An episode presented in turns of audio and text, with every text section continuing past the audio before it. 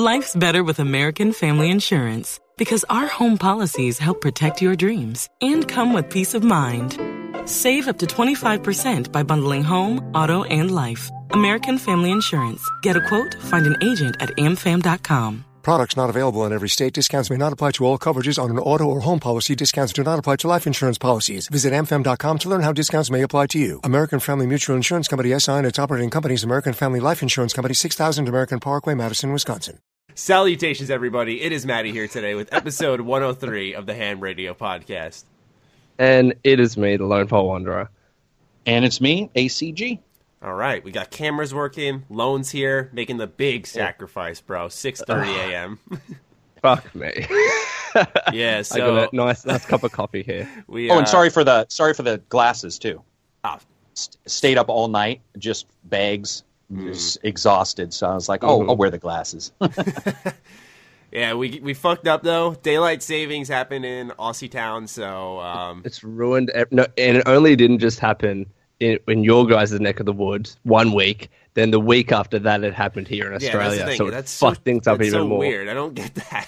So all of us are messed up, but we we still got all of us together here to talk about the plethora of games new, games news, but more so just uh, when you look at the list we have, it's it's a, a lot of drama here. Uh, so it's going to be an interesting episode for sure. But as always, if you guys want to get involved in the podcast, do consider supporting the Patreon. We also have all the mobile links down below if you want to listen on the go. And now let's get into it with our first topic. Let's talk about Project Scorpio. The specs were just revealed. We've heard a lot of Ah. good things. Uh, for me, it was a lot of foreign talk. I was not entirely familiar with a lot of what Digital Foundry was revealing. I was like, uh huh, I I get, yeah, yeah, you go. Uh, what I I picked up a couple things from it, but Lone, you have the specs up right now. If you'd like to share them with the audience who um, does understand that type of stuff fully. Yeah, so I'm going to read them very verbatim, technical, okay? Not even I fully understand these specifics, right? Not But just I, for comparison's sakes, no, for comparison's sake, I'll also list the PS4 Pro specs. So the Project Scorpio CPU has eight custom x86 cores clocked at 20, sorry, 2.3 uh, GHz. That's gigahertz, right? I don't, I don't Gigahertz. know. Yeah. That It's I 6:30 a.m. Gigahertz. Uh, yeah. CPU, 40 customized compute units at uh, 1172 megahertz. Uh, memory, 12 gigabytes of GDDR5 RAM. Memory bandwidth is 326 gigabytes per second. Hard drive is 1 terabyte at 2.5 inches. And optical drive is a 4K UHD Blu ray.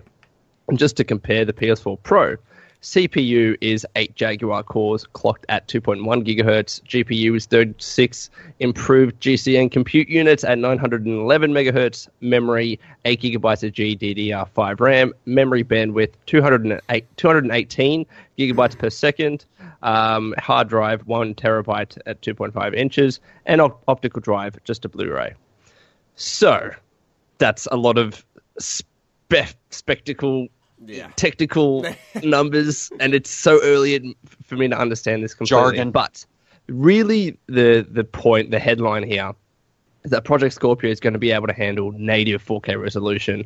Presumably, I'm going to say for first party games, 60 FPS, and for most third parties, it's going to be 30 FPS at 4K. That's that's my understanding. So it's like a natural step up in a way. I- I'd like to, if I were to select, I'd want all games at like 60 FPS. Like if I were, to It- pick it would be lovely. two, I, I, 'cause at 60 FPS, it, it just it's so buttery, you know. It, Well, I'd they they had apparently so the, the entire story is Digital Foundry, who's renowned on the internet for breaking down the tech specs for games and for hardware. They he was invited the the guy behind it to the Redmond camp, campus. Yeah. Um, Microsoft's Redmond campus to actually see the Project Scorpio in action. So we didn't see, you know, the actual what the console looks like or anything like that. We just got a very technical breakdown of the specs. And he was he, they invited he actually YouTuber saw, out to break all the big news. He's from Euro, Eurogamer, but he's actually Oh. building a bit of a following on um, on YouTube, which is funnily, funnily. So he's kind of like, I guess, blurring the lines between YouTube and, and traditional journalist. But Hmm. he saw a demo of Forza Horizon, which was running 4K, uh, It was, it 60 was Forza. FPS. He saw Forza. It was actually Forza Six. Forza it wasn't, 6, sorry. It wasn't Horizon. That's all right. um, and that was 4K 60 FPS. But Forza's a different beast. You know, you, you'd expect even now, I believe, uh, Forza runs 1080p 60 FPS on the Xbox One. I don't know if that's the, I, don't know if that's true, but it's just it's a different kind of graphical game compared to others. But apparently, the, the Project Scorpio has the ability to improve current Xbox One games and improve them to to 4K. Um, I was reading something about that, so it's very interesting. It's a very strong, powerful console, to say the least. Yeah, I'm, I'd hope so. Um, it seems like at the end of the video, he, he confirmed he was like, "Yeah, this actually is the most powerful console." My question though is, with that power, obviously comes price, and they said that it was going to be for the premium premium customer only. So I'm sitting here thinking, like, dude, how much money is this going to be? Uh, I, I, was thinking around maybe the 500, 600 price point, but makes you wonder um, how much, how high they can go before someone says, should I just go buy a PC?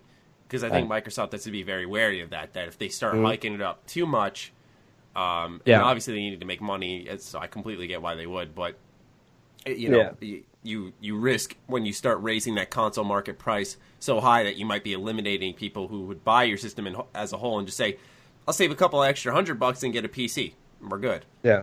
So yeah, completely agree. And, and the the issue really, so the PS4 Pro at GameStop right now is about what three ninety nine. So let's say four hundred. I say that if the Project Scorpio really wants to be competitive, it can't be over 500. I, I understand it's an enthusiast console, but we, we we all saw what happened with the PS3 at launch. Regardless, Get two jobs. The, yeah, regardless of the tech, uh, the the differences between the PS3 and Project Scorpio in terms of power, because it's obviously night and day. But we're just talking about specific prices here in the games console market. Something coming out at over five hundred dollars is a very tough sell because here's the real issue, and this is with me as, as an Xbox One owner. It's games because mm-hmm. right now, in, in terms of first party exclusives, there's not that much on my Xbox One, to be frank. Yeah. No, but I and I agree. But um, the, one of the major reasons we're looking at this situation is because uh, the Xbox One doesn't have exclusives, so they want more yeah. power to be the third party box. So chicken and the egg it's chicken and the egg, yeah. And so you have this situation where um, you have Microsoft going at a different rate than everybody else. Something that Maddie and I and you have talked about multiple times. Like you have a situation where Microsoft is like backwards compatibility and this and that, and and it's a different overall ecosystem than the PS4. At PS4, they're a first-party major provider of games, while yeah. you know Microsoft is not as much. But one of the things that I have to say, kudos to them for a couple things, and I sort of hashed on them a little bit on my podcast, but there's a couple things that are amazing to me. One, hard coded in 16 times filtering. So if anybody plays a PS4 game or an Xbox One game, you already know what I'm talking about. Bilinear, trilinear filtering. Usually it looks terrible. I mean, terrible. In fact, a lot of times people will say, oh, it's a bad texture, and they don't realize it's not a bad texture. The filtering is poor. So Microsoft has built that into the chip. So every single game that has any kind of filtering is immediately turned on to 16. That's huge. Uh, variable mm variable vsync is huge. No more tearing. So That's when great. you right now when you look at an Xbox One game, almost every time it's either one of two things: 900p versus 1080p, or 1080p with tearing versus the PS4 with 1080p. So pretty much the the removal of that tearing is fantastic. Like if those two things come to fruition, even backwards compatible stuff um, will mm. be you know really enjoyable. So there it's different. I mean, I get it too because I look at this and I'm seeing State of Decay, which I'm I'm supposed to go to Microsoft to do a thing at E3 with them about that. So I'm interested in State of Decay, but I know it's not for everybody. It's sold much better than I thought, strangely enough. Then you have mm. Crack Crackdown, which is somewhat a big title depending on how it rolls out. Uh, so I get people's desire to like get more first party from Microsoft, but everybody I talk to when we sit down and break it down, Mm. the the first parties become a little less important. And to give you an example, last fall was all Microsoft, and not a lot of people were th- thrilled about it. So first party doesn't necessarily always mean excellent either. Oh, uh, you know, not. you know, sadly, I wish it did. Uh, Even though but yeah. those games that came out were very good, aside from Recore, you know, yeah. Forza Horizon yeah. 3 was fantastic, and I liked so Gears did I. 4 a lot. So me too. Mm. But I mean, and, you, uh, got you got to take an honest look at the the games that PlayStation has right now. Uh, they they're kicking ass. Nioh, Horizon, Persona 5 mm-hmm. like thinking, of, I'm forgetting one other. I think Kingdom Hearts was it. Um, Hmm. Yeah, that's the only one other one that comes to mind. But like, I also have Crash Bandicoot coming as well. I they have they have a, a lot, and I mean, it, it, what's the difference is that a lot of the first party things that have come out, like for example, Nioh's not for everyone. That's a that's definitely like a niche Yeah, genre. Um, same thing with Nier. Persona. That's it, I think. Nier. Um, yeah. you know, these are all fantastic games. It's like, you know, it's something for everybody. And So here could be oh, said go in the future with Crash, Spider Man. You know, uh, uh, obviously Hideo Kojima's upcoming game. I forgot the name of it, which Death I think is way off. Yeah, I think it's way off. But I'm saying though that what we're seeing is yeah, they're investing a lot in their first party. Maybe like a, a, a Nioh won't be for everybody, but there's something for everybody so far. Uh, yeah, and we should remember those aren't first party; those are exclusives. There's there, there- so Yeah, so yeah, a, no, I a know lot of those mean. titles. And um, yesterday we had some developers in the Discord. We have four developers that work at well, pretty big companies, and uh, two of them were stating that at least three of their titles in the past two years have not been on the Xbox One due to power versus resources to get it to look good. And because of the Scorpio, they will be making those from now on. Um, so, I so when you look at true first party, then you look at exclusive, which are different, and then you look at second for uh, second party, which are you know paid for contractors making a game, and then you talk third party. Um, I, I think that in all honesty, like the Xbox One really hammered the shit out of them. It wasn't super powerful. The eSRAM was hard for people to get a hold of and, and figure out. it's the PS3 and this is of this gen. Yeah, exactly. That's a that's a e- exactly great that's like a really good comparison. That's what it is. And um and so there's a lot of things that I think Microsoft did well, and the developers we talked to, some of them knew about it, some of them are just as new as we are. Uh, a couple a couple things they were stoked about, but there was some confusion. Is like the DirectX on the chip. So DirectX has been on the chip has been asked for. I think the first time I ever heard anybody talk about it was Carmack in the 360 days when he said he hopes that in the future the you know they, they could do some baking in of uh, the API for the graphics card into the chip, um, so that one instruction meant a hundred thousand somewhere else. And so I, a lot of the developers I talked to were like, if it's what they say it is, and and it works out and it works for your engine, it's going to be a massive, like we're talking a, a massive optimization that is nowhere else.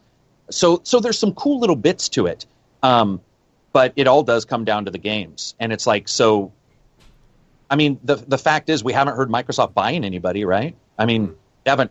Like, so the only thing is, you have an Obsidian situation, but Microsoft canceled Scalebound and whatever Tyranny turned into. Uh, the before Tyranny turned into it, they canceled that with Obsidian. I'm a little nervous. Microsoft isn't looking. I, I'm okay if they're looking and haven't found what fits them, but I'm a little nervous that like they're not looking at all A- and then it's like third party looks pretty good on the pro, uh, but you have the exclusives, or you have the uh, Scorpio, which looks really good, but you don't have any. Like yeah. you know, That's I'm scary. trying to, to, to be as positive as I can here because my guess is going to be that, of course, at, at E3 this year, they're going to make Project Scorpio at their conference somewhat of a focus. But I think, personally, and, and I might be wrong on this, that they're somewhat holding out on making big announcements until um, their press press conference. Because if you remember Sony's press conference, like, holy shit, it was just bam trailer, bam trailer, bam trailer. Like, they just fucking kicked Days ass. Gone, Spider Man. Yeah.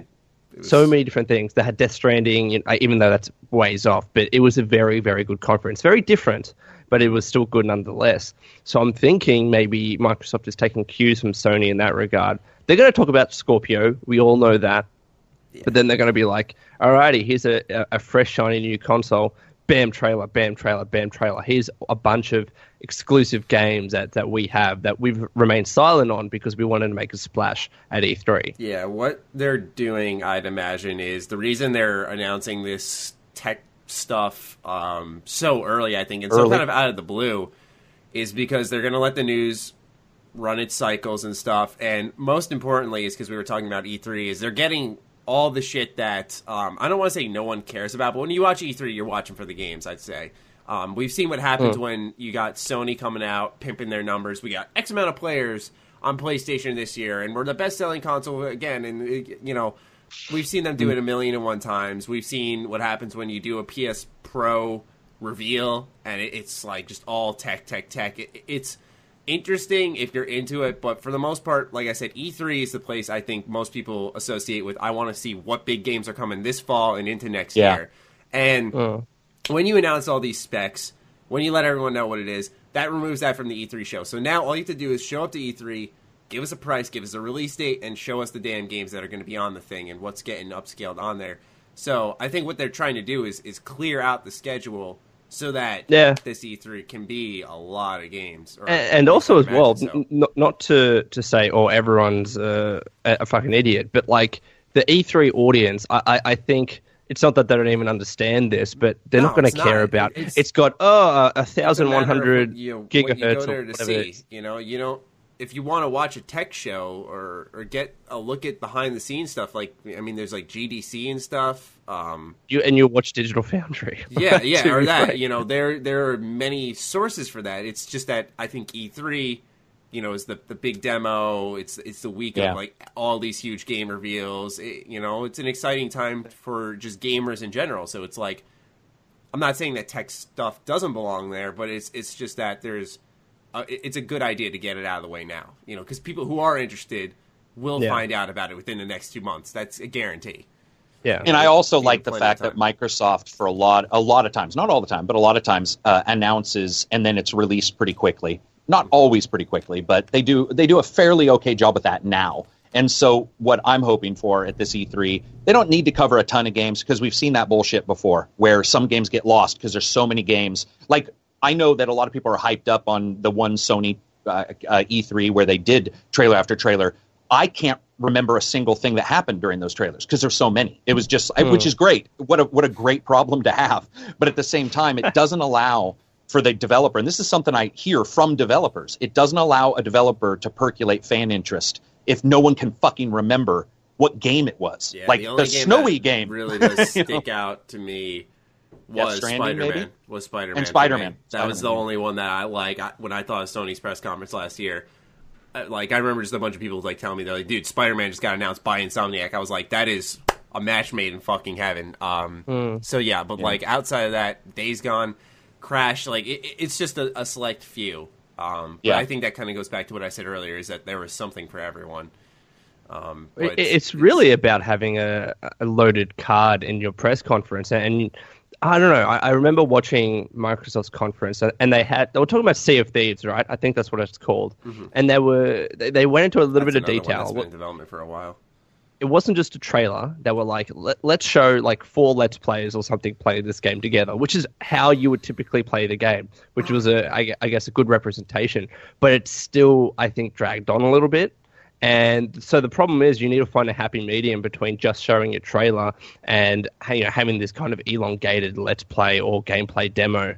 And I think that if the trailer is good enough, and even if you you know show a little bit more of a gameplay and it's not just trailer trailer trailer like Sony, then people that are interested enough will look at other areas. Will look at you know an IGN, GameSpot, etc. that are covering E3 to actually find more gameplay about that game if it exists. So and it, it, I just watched, for example, uh, it's a bad ex- uh, comparison, but WrestleMania, right? And there's like uh, God knows how many fucking different matches on there that each of them went for like 10 to 15 minutes. And you don't really necessarily remember specific matches because there were so many and they were so short. And I guess that's going to Carrick's point about Sony's press press conference. Nothing That's really stands out though. when that it's wasn't bad. that's that's a really good it- point. If you watch WrestleMania, it's so at any point in saturated, right?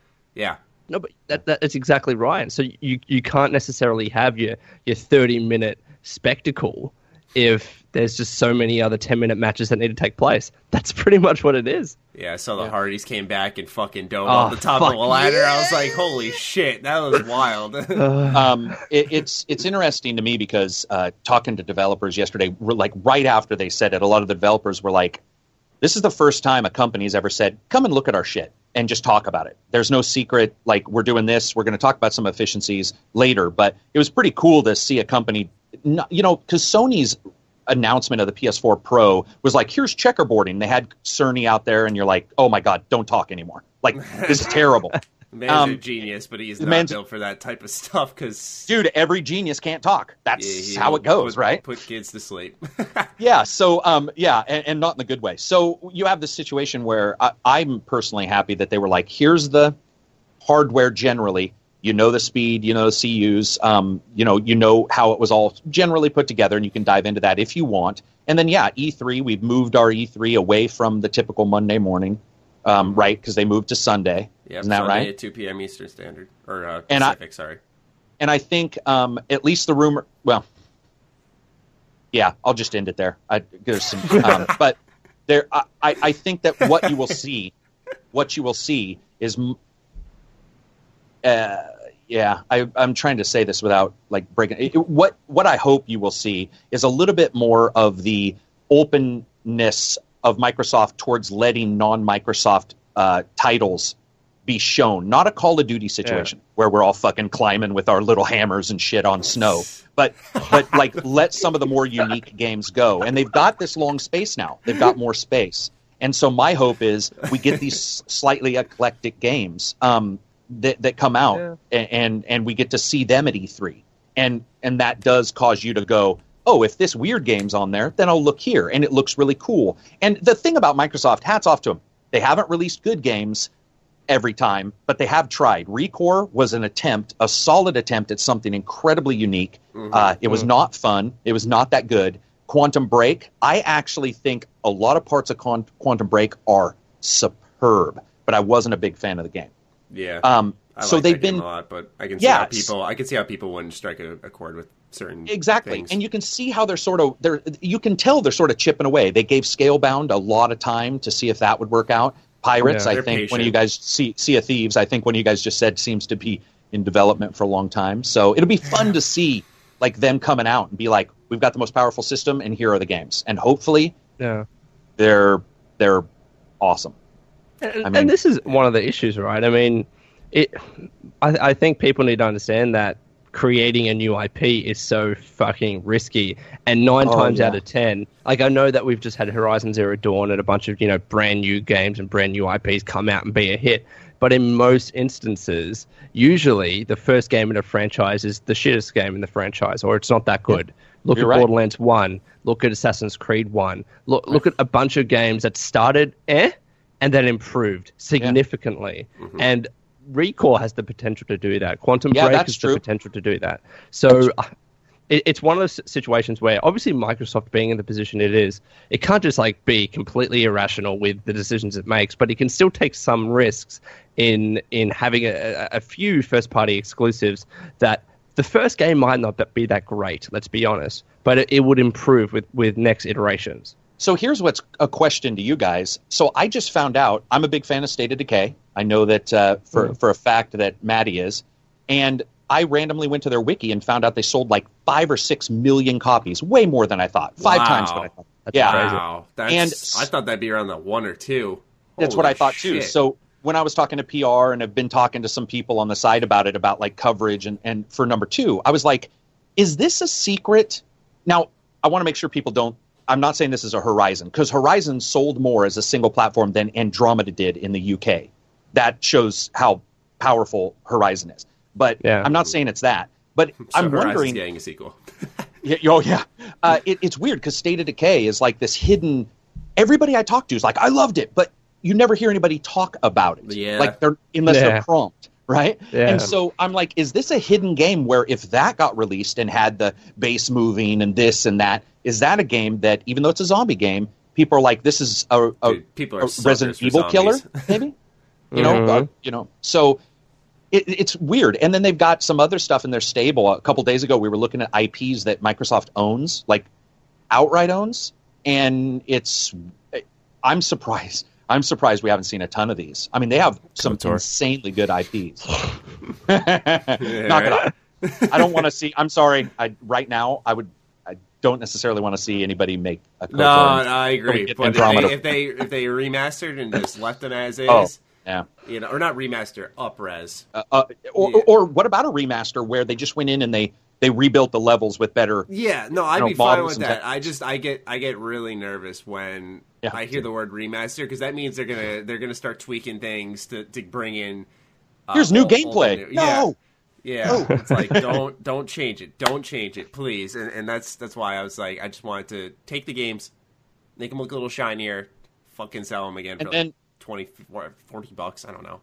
I have two questions for you guys. One, what do you think about one terabyte as a hard drive? Because on my podcast, everybody's bitching, and I, I, didn't. I was gonna say that's kind of crazy. That it's too 'cause low? I was gonna say, to- I guess, yeah. well, here's the thing: is that I thought, okay, we we started off. Let's go back to the 360. Like when I had 80 gigabytes, I was like, that's that's a good size. I'm I'm pretty happy with that. 120 gigabytes. Uh, yeah, I'm not even kidding now. And My then flash drive. You hear, and then you hear, you hear the PS4's got like 500. You're like, oh, that's great. But then the games start getting bigger. You find out like one of the launch titles, Killzone, 55 or something like that gigabytes, and you know that's without the DLC or the updates. Um, and so I feel like the same, you know, thing is going to repeat itself now. Even though we have one terabyte hard drives with our Xbox One Slim, our PS4 Pro, and if now PS4 does support external hard drives, which I've hooked up to mine, um, now we're gonna, I think, have the same issue where games are gonna get bigger. They're gonna have more download and install space taken up, and in turn, that one terabyte might shrink and not be as big as what we thought it was. Like I said, 4K textures are because I, huge. But you, yeah, you've made a good point though that now with both Xbox One and PS4 Pro or PS4, that you can have uh, external hard drives, and uh, I'm t- if you're talking about a base console, like at, at, at a base price, then one terabyte is probably on on the money. I think because no, then yeah, I'm like, not i- complaining. I'm just saying that I No, I no, no, could like, I'm not like, saying the you same are. issue happening Yeah, again. no, you, you're right though. Like even now with my with my Xbox One, it's 500 gigabytes because it's a day one. But I am Mm-hmm. finding that there are uh, memory issues on there. Right? Uh, Fucking the other day, I was watching Netflix and it updated during a Netflix movie. But let let's not talk about that. But my my hard drive is filling up pretty fast, and of course, as games get bigger, as you download more games, even one terabyte's going to seem small.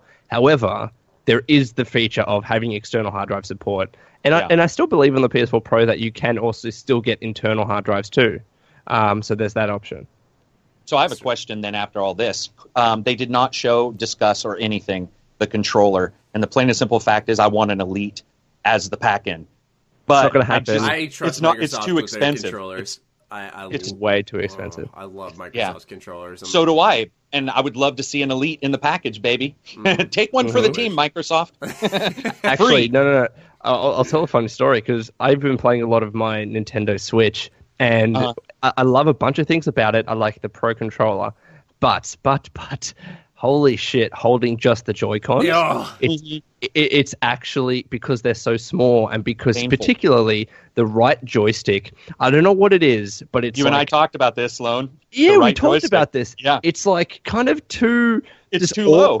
It's too low. It is. And my um, ring finger on my right hand has actually gotten very sore. I actually went to the doctor and said my right my right ring finger is not improving. It, it's uh, is there a fucking form of Dude, arthritis here? Down, he says. Video game wounds.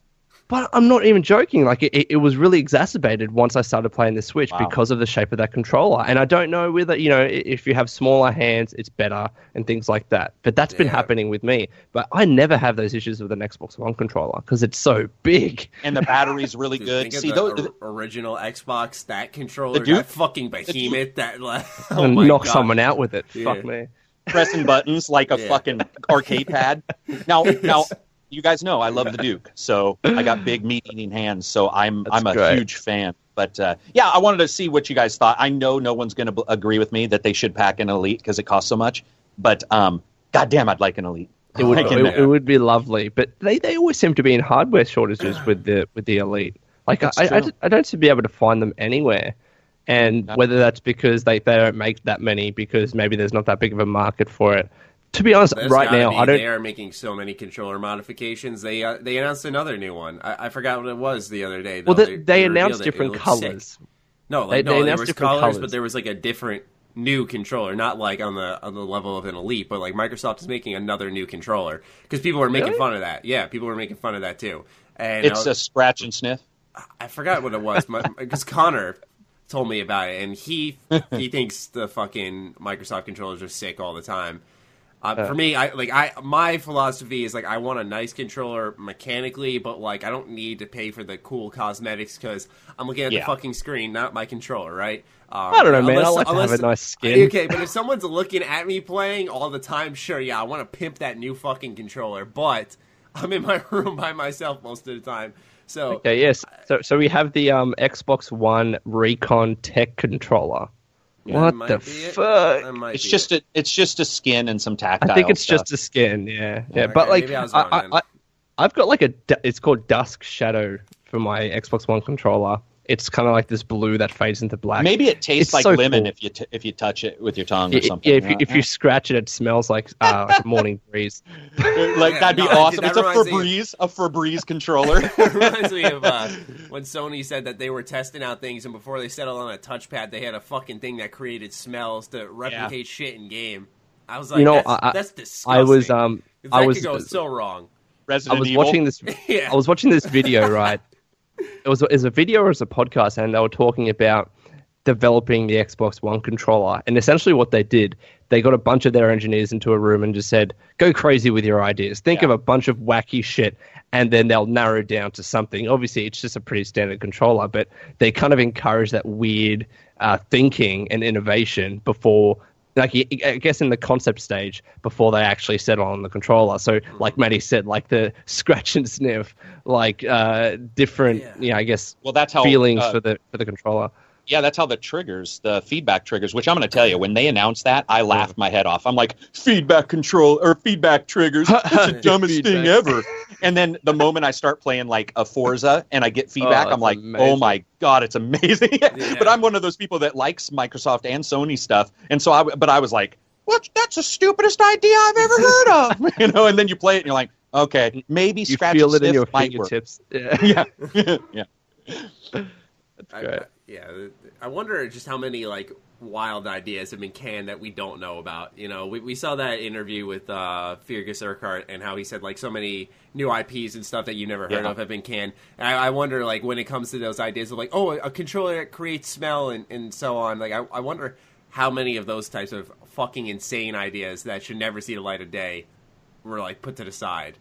I- I'd love to be a fly on the wall in the, in those meetings. To be honest, yeah, right. Well, look at like the Dreamcast. I mean, the Dreamcast had the VMU, which is way ahead of its time when you look at like a, a, a, a system that old. And it had a fucking little memory thing with games that you could play on it. And I mean, it was just crazy. And so I think some of them get through, the you know? Though, dude. I, I So do mean, I. Uh, yeah, So do I. I know I was was- in the minority for that time period at least, but um, that shit was awesome. Shenmue, Most of the people I knew loved it. Yeah. Shenmue 2 was even better. Yeah. Um, House of I, I think I, I think with this with the Scorpio, like uh, the one thing that matters to me the most, getting back all the way back onto just the hardware and the system and all that stuff, is um, it it looks to me, it looks to me, and it's certainly what Digital Foundry said, which is that Microsoft went and looked at every game that currently runs and found out Mhm. what what was bottlenecking it, and then and then emulated getting it to 4K. What would bottleneck that?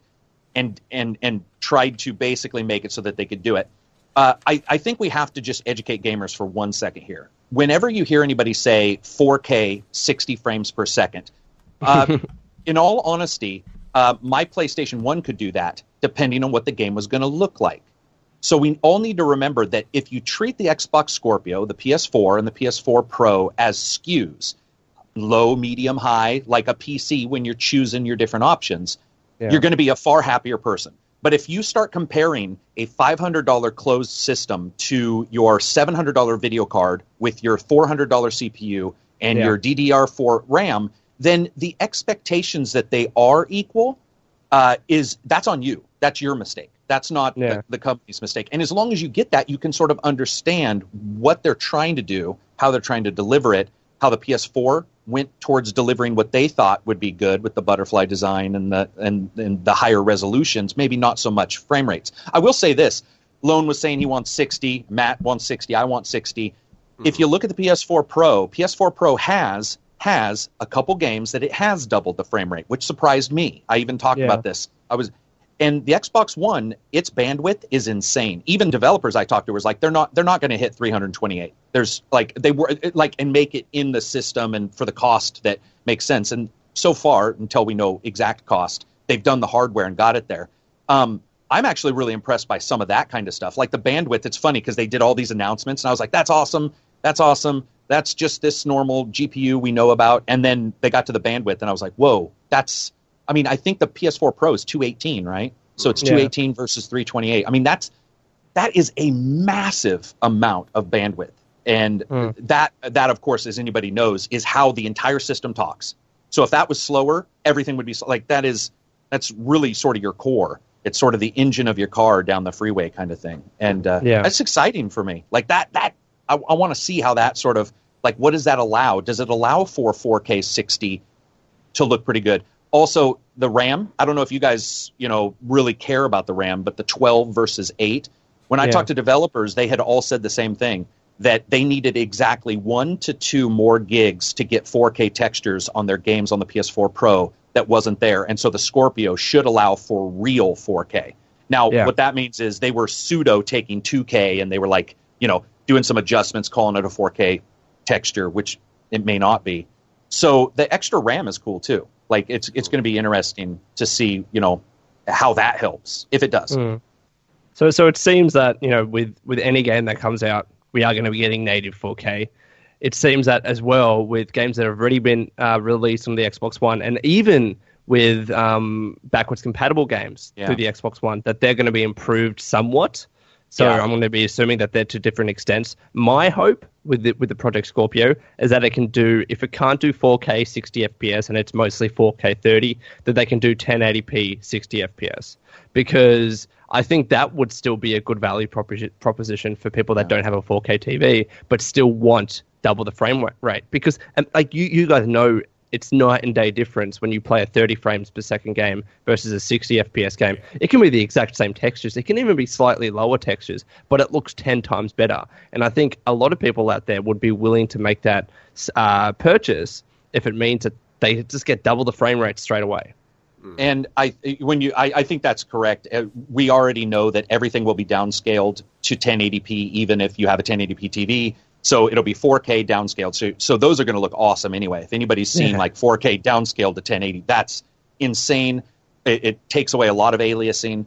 Those kind of things would be great. I, Awesome. I, I'm, I'm hoping we do see Microsoft sort of say, okay, listen, we don't have to meet Ultra on a PC because some my my 1080 can't meet Ultra on some PC games. Mhm. So Mhm. so we don't need to do that. Hopefully, Microsoft is like, what we want is we want 4K 60 on this. Now, I agree with you guys, 60 is awesome, but I will also say it depends on the game because if I'm playing Persona, I don't necessarily need 60.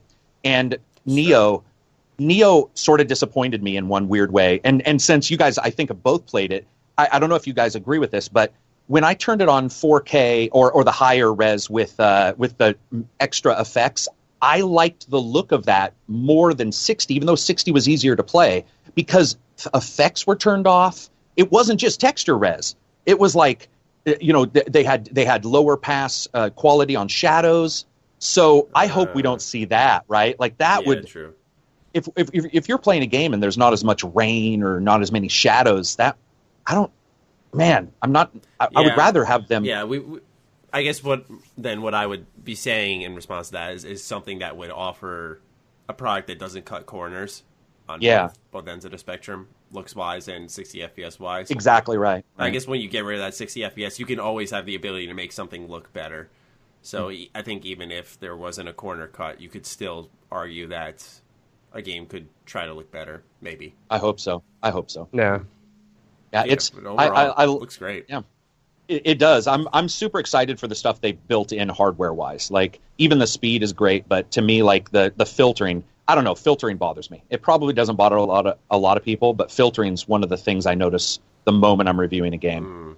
Yeah. And um, you should post the picture, Maddie, that I posted in your guys' Discord because somebody was asking me what filtering was. Oh, and yeah, I posted yeah, yeah. it. And he was like, "Holy shit! that- Yeah, I yeah. now I see what you mean. What the hell? You know, from bilinear to to 16 times. Mm-hmm. Um, so yeah, it's going to be cool. HDR, of course, and then and then the best thing ever, Atmos. I'm I'm just joking. I think it's awesome, but um, when you have like height for is. your sound, so basically 5.1, 7.1 Atmos adds a height to your sound. So you use two speakers, and so a bullet will go over your head. And I have sat in theaters Fucking and sweet. it, it's It is. That's exactly it. It's beyond belief. I mean, when you hear a bullet go and you know it's not fake pseudo, right? You hear that thing going Like, over your head. You're just yeah. like, what the shit happened? You know, um, that is such a cool step. Sound is finally mattering to these Mm. companies, absolutely. and, and I'm That's stoked cool. for that. because I always say that you know the visual stuff can always bring you to one place, but it's the sound that always takes it to the next level. You bet it Is, is. Yeah, what I've you bet it is. said is that it's that final piece of the puzzle that you, you might not pick up on, but it just it completes the whole experience. If even Or if ruins it. Attention. Yeah, or ruins it. That's definitely true. when you You've got a dice game, and then you've got everybody else's games. Like, I don't know why Dice doesn't just sell out their audio department as well as they do. Sometimes I'm like, Yeah. I wish Call of Duty would be like, hey guys, I know we're competitors, but can you come fix our sound? That'd be too they're good. they're it's insane. They're that they're that good. brilliant. But uh, that'll. Any other thoughts on the Scorpio? No, I'm, just, I'm looking forward to it. Cool. Yeah. Yeah, me so let's talk about the next thing. Uh, going away from the Scorpio, fair use on YouTube. Now I didn't catch one of your guys' conversations, so I'll probably be quiet for most of this because I, I don't even know how or why this has popped up. Uh, it was about Persona. It was You about have the so game, Matt. You have Oh, the game. I didn't Uh, want to so- read that post because I didn't want anything spoiled for me, dude. I'm so serious about that. Oh game. no, that's all right. Yeah, so that's why I was Persona, like, you know, they're they're putting streaming guidelines and, and YouTube guidelines. It's like they're obviously going to ruin shit by saying, "Hey, don't show this or that." It's like I don't I don't want to know. I'm not going to fucking. they, miss they kind of did, yeah. Yeah, it's so like telling terrorists look. how to blow shut up by saying how shit was blown up, and you're like, "Would you shut up and not say that out loud on TV?" So all it was is it's it, so even game sharing is turned off uh, after the first five minutes. So you have like five or ten minutes at the starting, and then what they did is they released this big diatribe where it's like. You can do this kind of streaming, but uh, you know, it, up to this point. But if you stream past this point, I'm warning you. It was a personal thing, which was really weird. It wasn't like, please watch out. It was like, I am warning you. I don't know who this guy thought he was, but it was like, I am warning you. There's a chance we'll copyright strike you, blah, blah, blah. And so, and then I was asking um, Lone in the Twitter yesterday, uh, you know, about it and stuff. And he was saying that technically, I think you were saying that currently there isn't a, a case for fair use yet, right? Yeah, because because really the problem is, because when when this uh, these guidelines were released, people were getting pretty upset. They were saying, "Well, you can't do this. Um, this is fair use. Let's playing video games and streaming video games is considered fair use." Blah blah blah blah.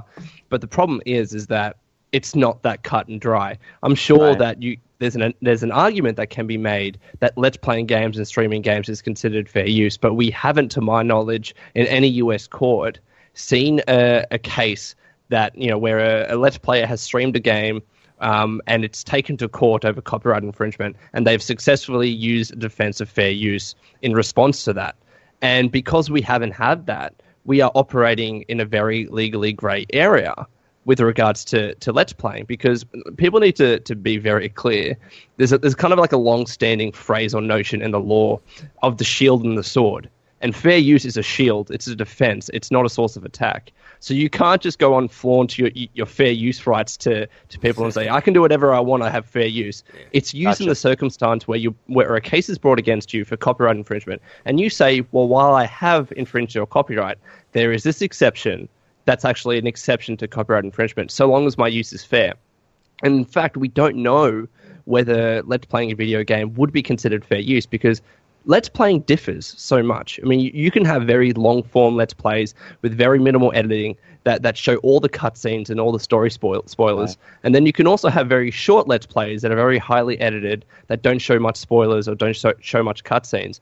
And those two are, are very different cases that are probably going to get different results if it's taken to a court over fair use. And then let's not even get started about streaming because streaming is showing the entire game from top to bottom. So you have to so you have to ask, you know, right now it's not clear cut that let's playing video games is fair use, and even if it was brought to a court, we don't know if we'd get that decision or not. All right. Really, that's the issue here.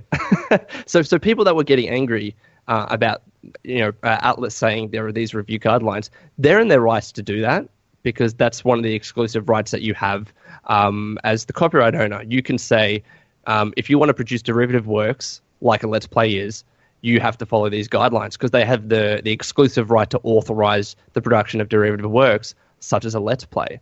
And again, fair use operates as an exception to that but we don't know whether let's playing is a is a fair use exception. People keep saying, you know, let's argue that let's say that let's plays are transformative. Let's say that you're creating something different when you let's play a game, and that's one element a court is going to consider over four. Like it, it's a balancing act. You have to also ask. It, when people watch this let's play, is it substituting for the market of the game? So, in other words, is if you watch a let's play of a game, and this could depend on the game as well, especially if a game is very spoiler heavy or very sto- story heavy. If by watching the let's play or the stream, does that mean you're not going to go out and purchase and play the game yourself? That might not be the case for Minecraft. It could be the case of Bioshock, that's very story heavy. And then there are other factors as well that you need to consider on top of that. There's like four different factors plus others that are weighed together and a conclusion is made. So it's going you know, to differ on a case by case basis. In a weird way, what you're talking about, and I want to see if you guys agree, but in a weird way, it sort of reminds me of the piracy question, which is like if a person pirates it, were they ever going to buy it? I can tell you, I've never in my life heard anybody say, "Oh, I watched it on YouTube. I'm not going to go buy it." Now, I've seen people post that on comments, but what I mean mm-hmm. is real people that I know. I've ne- they've matter of fact, I've heard people say, "I'm going to buy this cheaply, but I'm going to watch the video now," or whatever. So, I mean, uh, like I wish we did have a use case because that's I yeah. think what's bothering me so much is like it, it's it is open and there is a gray area and so there's something that I was talking to with Maddie prior to the podcast is I just don't like gray areas. I fucking hate them. And oh, in uh, the law, when, they're terrible. When it comes to creation, and in the law, they're terrible. Yeah. And so I was talking to you, and you were like, "Actually, there's no blah blah blah," and I was like, "Mother fuck!" Like, how, and this how can the there be right? no law by now? Like, and, and, and you know what the funny thing is, uh, Carrick? Even if we were to have a case for fair yeah. use over Let's Playing, go to the court. It's not going to be determinative for all Let's Plays. Right. So I think what people think that if, if, we get a case that goes to the court, and let's say it's a very um, it's over one Let's Play video, and it's highly edited. There's a lot of jump cuts, and let's say the court happened to found to find, sorry, that fair use existed in that scenario. Right. That is going to be a determination for that one very specific case and those very specific facts. and while it might be helpful or illustrative for other Let's Plays, you can't just cut and paste that decision for, for completely different style of Let's Plays because, again, you're weighing sense. up those factors. Yeah. Um, and, and this is not going to change unless like legislation is completely changed so we have one provision that says any form of let's playing video games in all circumstances is considered fair use, and we're never going to get that. Yeah. Hmm. Yeah, yeah I mean, it's what's, um, what's strange about Persona 5's guidelines is that four is and three are like what, what Persona is known for on YouTube. Not only is it a really popular Let's Play game because of the, all the choices you can make and seeing like what people establish, what relationships with which characters, mm. but it's also it's a funny game. You know, each persona has a ton of like hilarious moments, and you you can search them up like clip by clip all over YouTube for each of the games.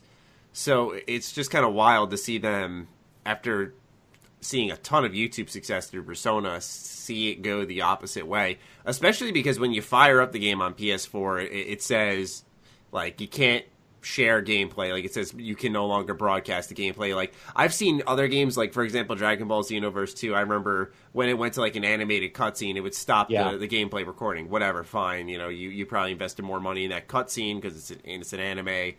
Sure, whatever.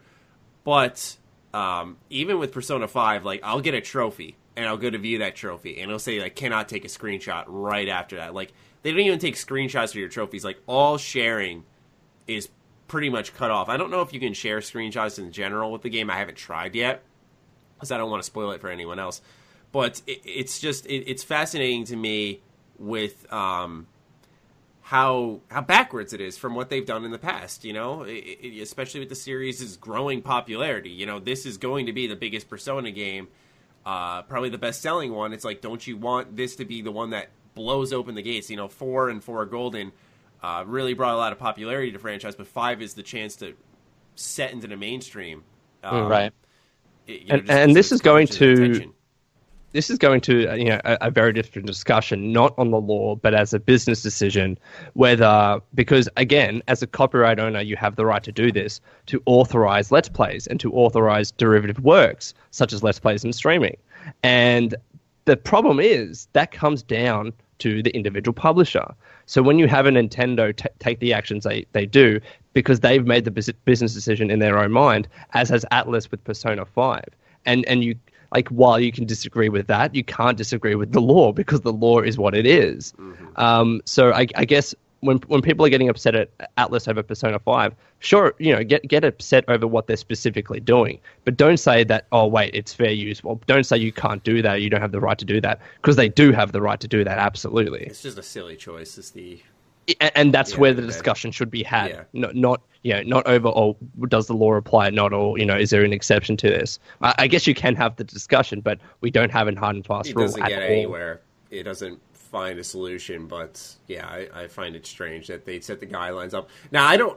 eh, Without spoiling anything, if there are spoilers, and don't tell me. But what Hmm. are the specific guidelines in place? Are they just saying like you, you can't? It's like after seven minutes and seven seconds. There's an, a specific time. in-game date.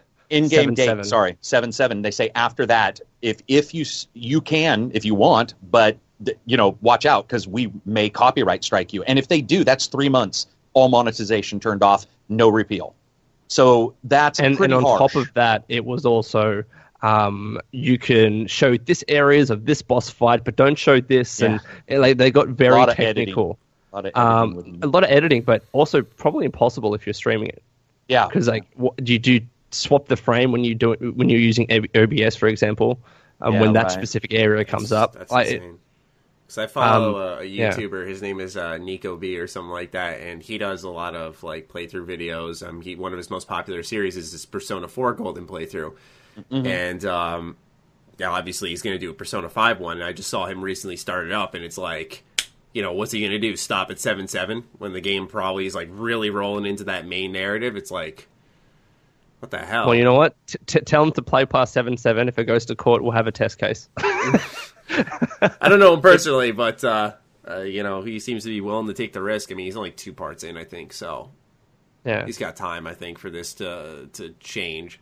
Um, I think I think Atlus needs to just trust people. You know, if they want to look up the spoilers or whatever, I mean, I understand why they care about the story. I mean, the fucking game. It, it's been almost a decade since a new Persona game, like in the the main series. I know there's been Golden Dancing All Night, Right. Uh, Arena, Arena Ultimax. I get that, and, and Persona Q. There's been a lot of spin-offs, but for the main series, and I, I, that's why I understand to a degree why they're taking the spoilers so seriously. But that's why you set up like for the reviewers uh, like these strict embargoes and, and Yeah. not guidelines for the general streamer and YouTube. once who- it's out and available. yeah, once it's out and available. Because Yeah. what you're gonna do is have some someone who's like doesn't have a big YouTube channel say, well, "Fuck that! I'm gonna upload past that point to because I don't have anything to lose." And um, you know, and, and it'll just you, you just have someone who's trying to stick it to Atlus and Or look at Jim Sterling. He doesn't do any ads on at his so he could take a copyright strike and it would stop one or two of his other types of videos that for but he would just be like it doesn't fucking matter. I mean because and there's a lot of people I know who don't do monetization on videos that could that could run it. It's it's just a But don't stupid you, wait, your channel thing. gets deleted after three, I think, though. So it's like Yeah, it's 3 or 4, yeah. So but I mean that would like they, they wanna would only hit you with one. They, I, they can't hit you with more than one on your video. So you just do a long play video. But, I mean, but the issue to be a is dick. the, the the issue is is here though that you know even if a video whether it's monetized or not, the action can still be taken. And it, it seems, and and this is not saying I agree, but it seems that Atlus's issue is just having spoilers out there in the first place, not necessarily whether they're monetized or not. So you know what's weird to me is you can't you know we can we can ruin people's days by going into forums let's say and posting spoilers as a post you can Oh, do don't get me right? started. Uh, so but here's the thing about a video game let's play a person searches for a let's play a person makes a conscious search for a let's play Yeah. that that link you don't that they onto do, a comment. you do, you do not magically say, oh, you know, now somebody may rickroll you and they may have that exact moment uh, recorded, but guess what? Without YouTube, they can do that on Vimeo or, or any of the other thousands of video sites. So it seems a little odd to me. even Twitter that- now. Post Even on Twitter. Yeah, true. Yeah, Uh, Facebook. Yeah, there you go. So it you just can seemed a upload little videos odd to me. Twitch. Yes, you can. Yeah, yeah, yeah. Which is crazy. What I maybe I'm view going to have to start doing that. is The developers maybe being a little paranoid of their game getting spoiled to the masses, and I'm, I'm sure this will this will be something Makes that's sense. overturned within you know a couple Yeah. weeks to a month. You know, I I can't see this being a long term thing where they they keep it because eventually that like launch uh honeymoon phase you know wears off, and it's like, are, are they going to have this implemented like a year from now or you know, six months from now? Hell no. It- It's I think it's like going to be a one month thing. And- Yeah, yeah. and, I and I guess the the message I wanted to get across is that you know if you're going to talk about this uh, these review guidelines, you know disagree with it as, as much as you want, but don't quote the law and, and thinking you're right about it because we don't have an answer. Hmm. We, we simply don't. Yeah, so any quote would be wrong technically. Yeah, like don't, don't say that let's playing is fair use because n- Gotcha. no, it, yet now it, it- currently no, let's playing games isn't fair use. Yeah, at least Good times. in terms of using it as a, like you said, like a defense, not an attack. Yeah, it's a shield. All right, well, that's definitely interesting. I I, I, I didn't know this would tell that. I didn't know this would drag in Persona. That's uh something I didn't expect. Um, We didn't speak any spoilers. It's okay. Yes, yes. On the other hand, though, uh, YouTube demonetization being added for channels that don't have more than ten thousand plus lifetime views. We, we were disagreeing with this in the in the Twitter chat. Yes. Uh, Um, Carrick, so- you seem pretty. You seem pretty fired up on it. I'd, I'd, re- I'd really like to hear your thoughts on this. Well, look at what I got on my email right now is a response from YouTube about uh, a lot of these issues. Um, wow. to you specifically or generally? to me specifically because I emailed them and basically, well, yeah, I said some stuff. So, um, long story short, basically, um, yeah, uh, 10,000 lifetime views, right? Was I think what it was? Um, Yeah. I don't believe that anybody anybody should be able to tell somebody else what matters to them monetarily. Um, and I don't think retroactive removal is the way to do anything. Uh, I think that what they should have done is said, okay, from now on, we want you to sign these new, which, like I had told you guys, I knew was coming. We're going to have you sign these new requirements. We're going to investigate your channel prior to turning monetization on. That's fine. Um, then hold those 10,000 views in escrow in some kind of like a little account. And then the moment you, you get to 10,000, they look at your channel, they authorize you, and, and then that goes in. Um, it's not even just all that. It's also the fact I was talking on my channel to somebody who got turned off. Two, three, three of them got turned off by Hmm. this. Um, all three of them said the same thing. They were like, "It's it, it's the whittling, consistent whittling away that YouTube is doing that is causing the issues, and it's it, it where each you know it's almost like a person's not dying from one gunshot and he's your enemy. Let's let's put two or three in him. And what's happening is you're getting these little things that just keep cropping up. And as one of the guys told me, he's like, you can't tell me we're a little channel, we don't matter, and then say there's a reason why you just did this. Those do you cannot have a logical agreement between those two things. It does not make sense. And that's right. You can't say, "Oh, it's just barely any money." Then why the fuck did you do it in the first place? Well, we already know why. Because they wanted people Yeah. to sign these documents, and we know that that's coming for bigger channels here Well, they, soon. they, they wanted to appease advertisers. Really, that that was the Exactly. crux of it. and the restriction mode is the same thing. So now the new thing, either this week, next week, or it's already done, I can't remember. But basically, what's happening is in the restriction mode on YouTube, Mm-hmm. um, an advertiser can just say no restricted channels. Well, guess what? Everybody I know is restricted, except for Maddie, I guess. Maddie's not restricted yet. I, I have Um, two videos that aren't restricted. Yeah. So Uh, it just I it, it's just one more thing, and it just I don't like the idea of saying you don't matter retroactively. I do not care about people who join YouTube today. That's fine. That's a different thing. so here to play to play devil's advocate, it's it's not like YouTube is just doing this because it feels like doing it. Oh, Because no, it's doing it for the advertisers, right? Right. Yeah, like th- there is this huge boycott here. So if, if I were to say, look, they're doing this in response to concerns of advertisers, it, it isn't that like I guess I don't want to the, the phrase "necessary sacrifice" is really poor, but they're doing this in order to get advertisers back on board to start showing ads, and that's how all of us, you know, either make a living or at least make some sort of money off of this. And uh, we, we were talking about before, you know, if you if you don't have ten thousand lifetime views on YouTube, um, you're it, you're really like making maybe a few cents, if not a couple of dollars, off, off of your videos. Like in a in a year, you're not making that much, and, I, and I'm talking about maybe like less than a hundred dollars or something I like that. used an example that you know you paid your phone bill through your your YouTube stuff. I, I pay like with the views that I get, and you know I don't get that many views now. I get like maybe three thousand a day. I can pay my phone bill every month, right? So just you know that's just to give a little bit of context in that regard. But the, the problem now Like, now to play. I'm using it as an example, not to cut you off, but it's that that little bit can make a difference. Is It- no, and and to play devil's advocate to myself here, because I love to do that, I was gonna say. is I don't know. Like, and this is something that I have no idea whether it's the case or not. But I don't know whether monetized videos are favorably looked at in the algorithm. Because if they Matt are, Pat, they are. Saw a tweet because about that. because if that's the case, this. right, then uh, smaller channels that don't have monetization, it's going to be much harder for you to grow on YouTube until you reach ten thousand views. Exactly that. He said that it's not good because monetized channels are uh, prioritized higher in the algorithm, so smaller Yeah. creators struggle to grow. That is and, and that exactly that is the said. real issue in my eyes. It, it's not that they're losing much money because really they're losing mere cents or dollars if you have under Yeah. 10k views, but it's having your videos be Ten bucks a unmonetized, competing against thousands of other videos that are monetized and bigger channels than you that always show up, you know, in, in search results before you do. That's going to be the real issue. It's just going to get harder to grow. Yeah, But you know, and and to to YouTube's point, that might be a good way to filter out crappy channels. But who, who knows? Mm-hmm. I guess those are the issues. for me, Uh.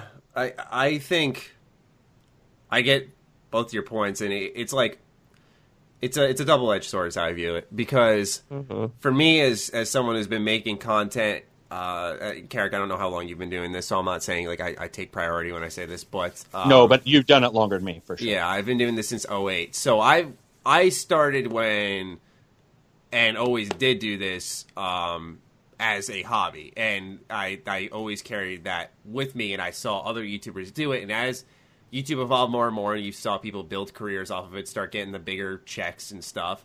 Uh, you'd see more and more people diving in, not out of like I have passion or I have knowledge to share or I have entertainment here, but oh, I, I fucking hate my job. I want this more you know, appealing one, and I want to come here and make money. And I, I think I, I get why, you know, absolutely. I, you know, if I were to choose between working like a cash register or YouTube, I, I think the choice is obvious. So don't get me wrong there.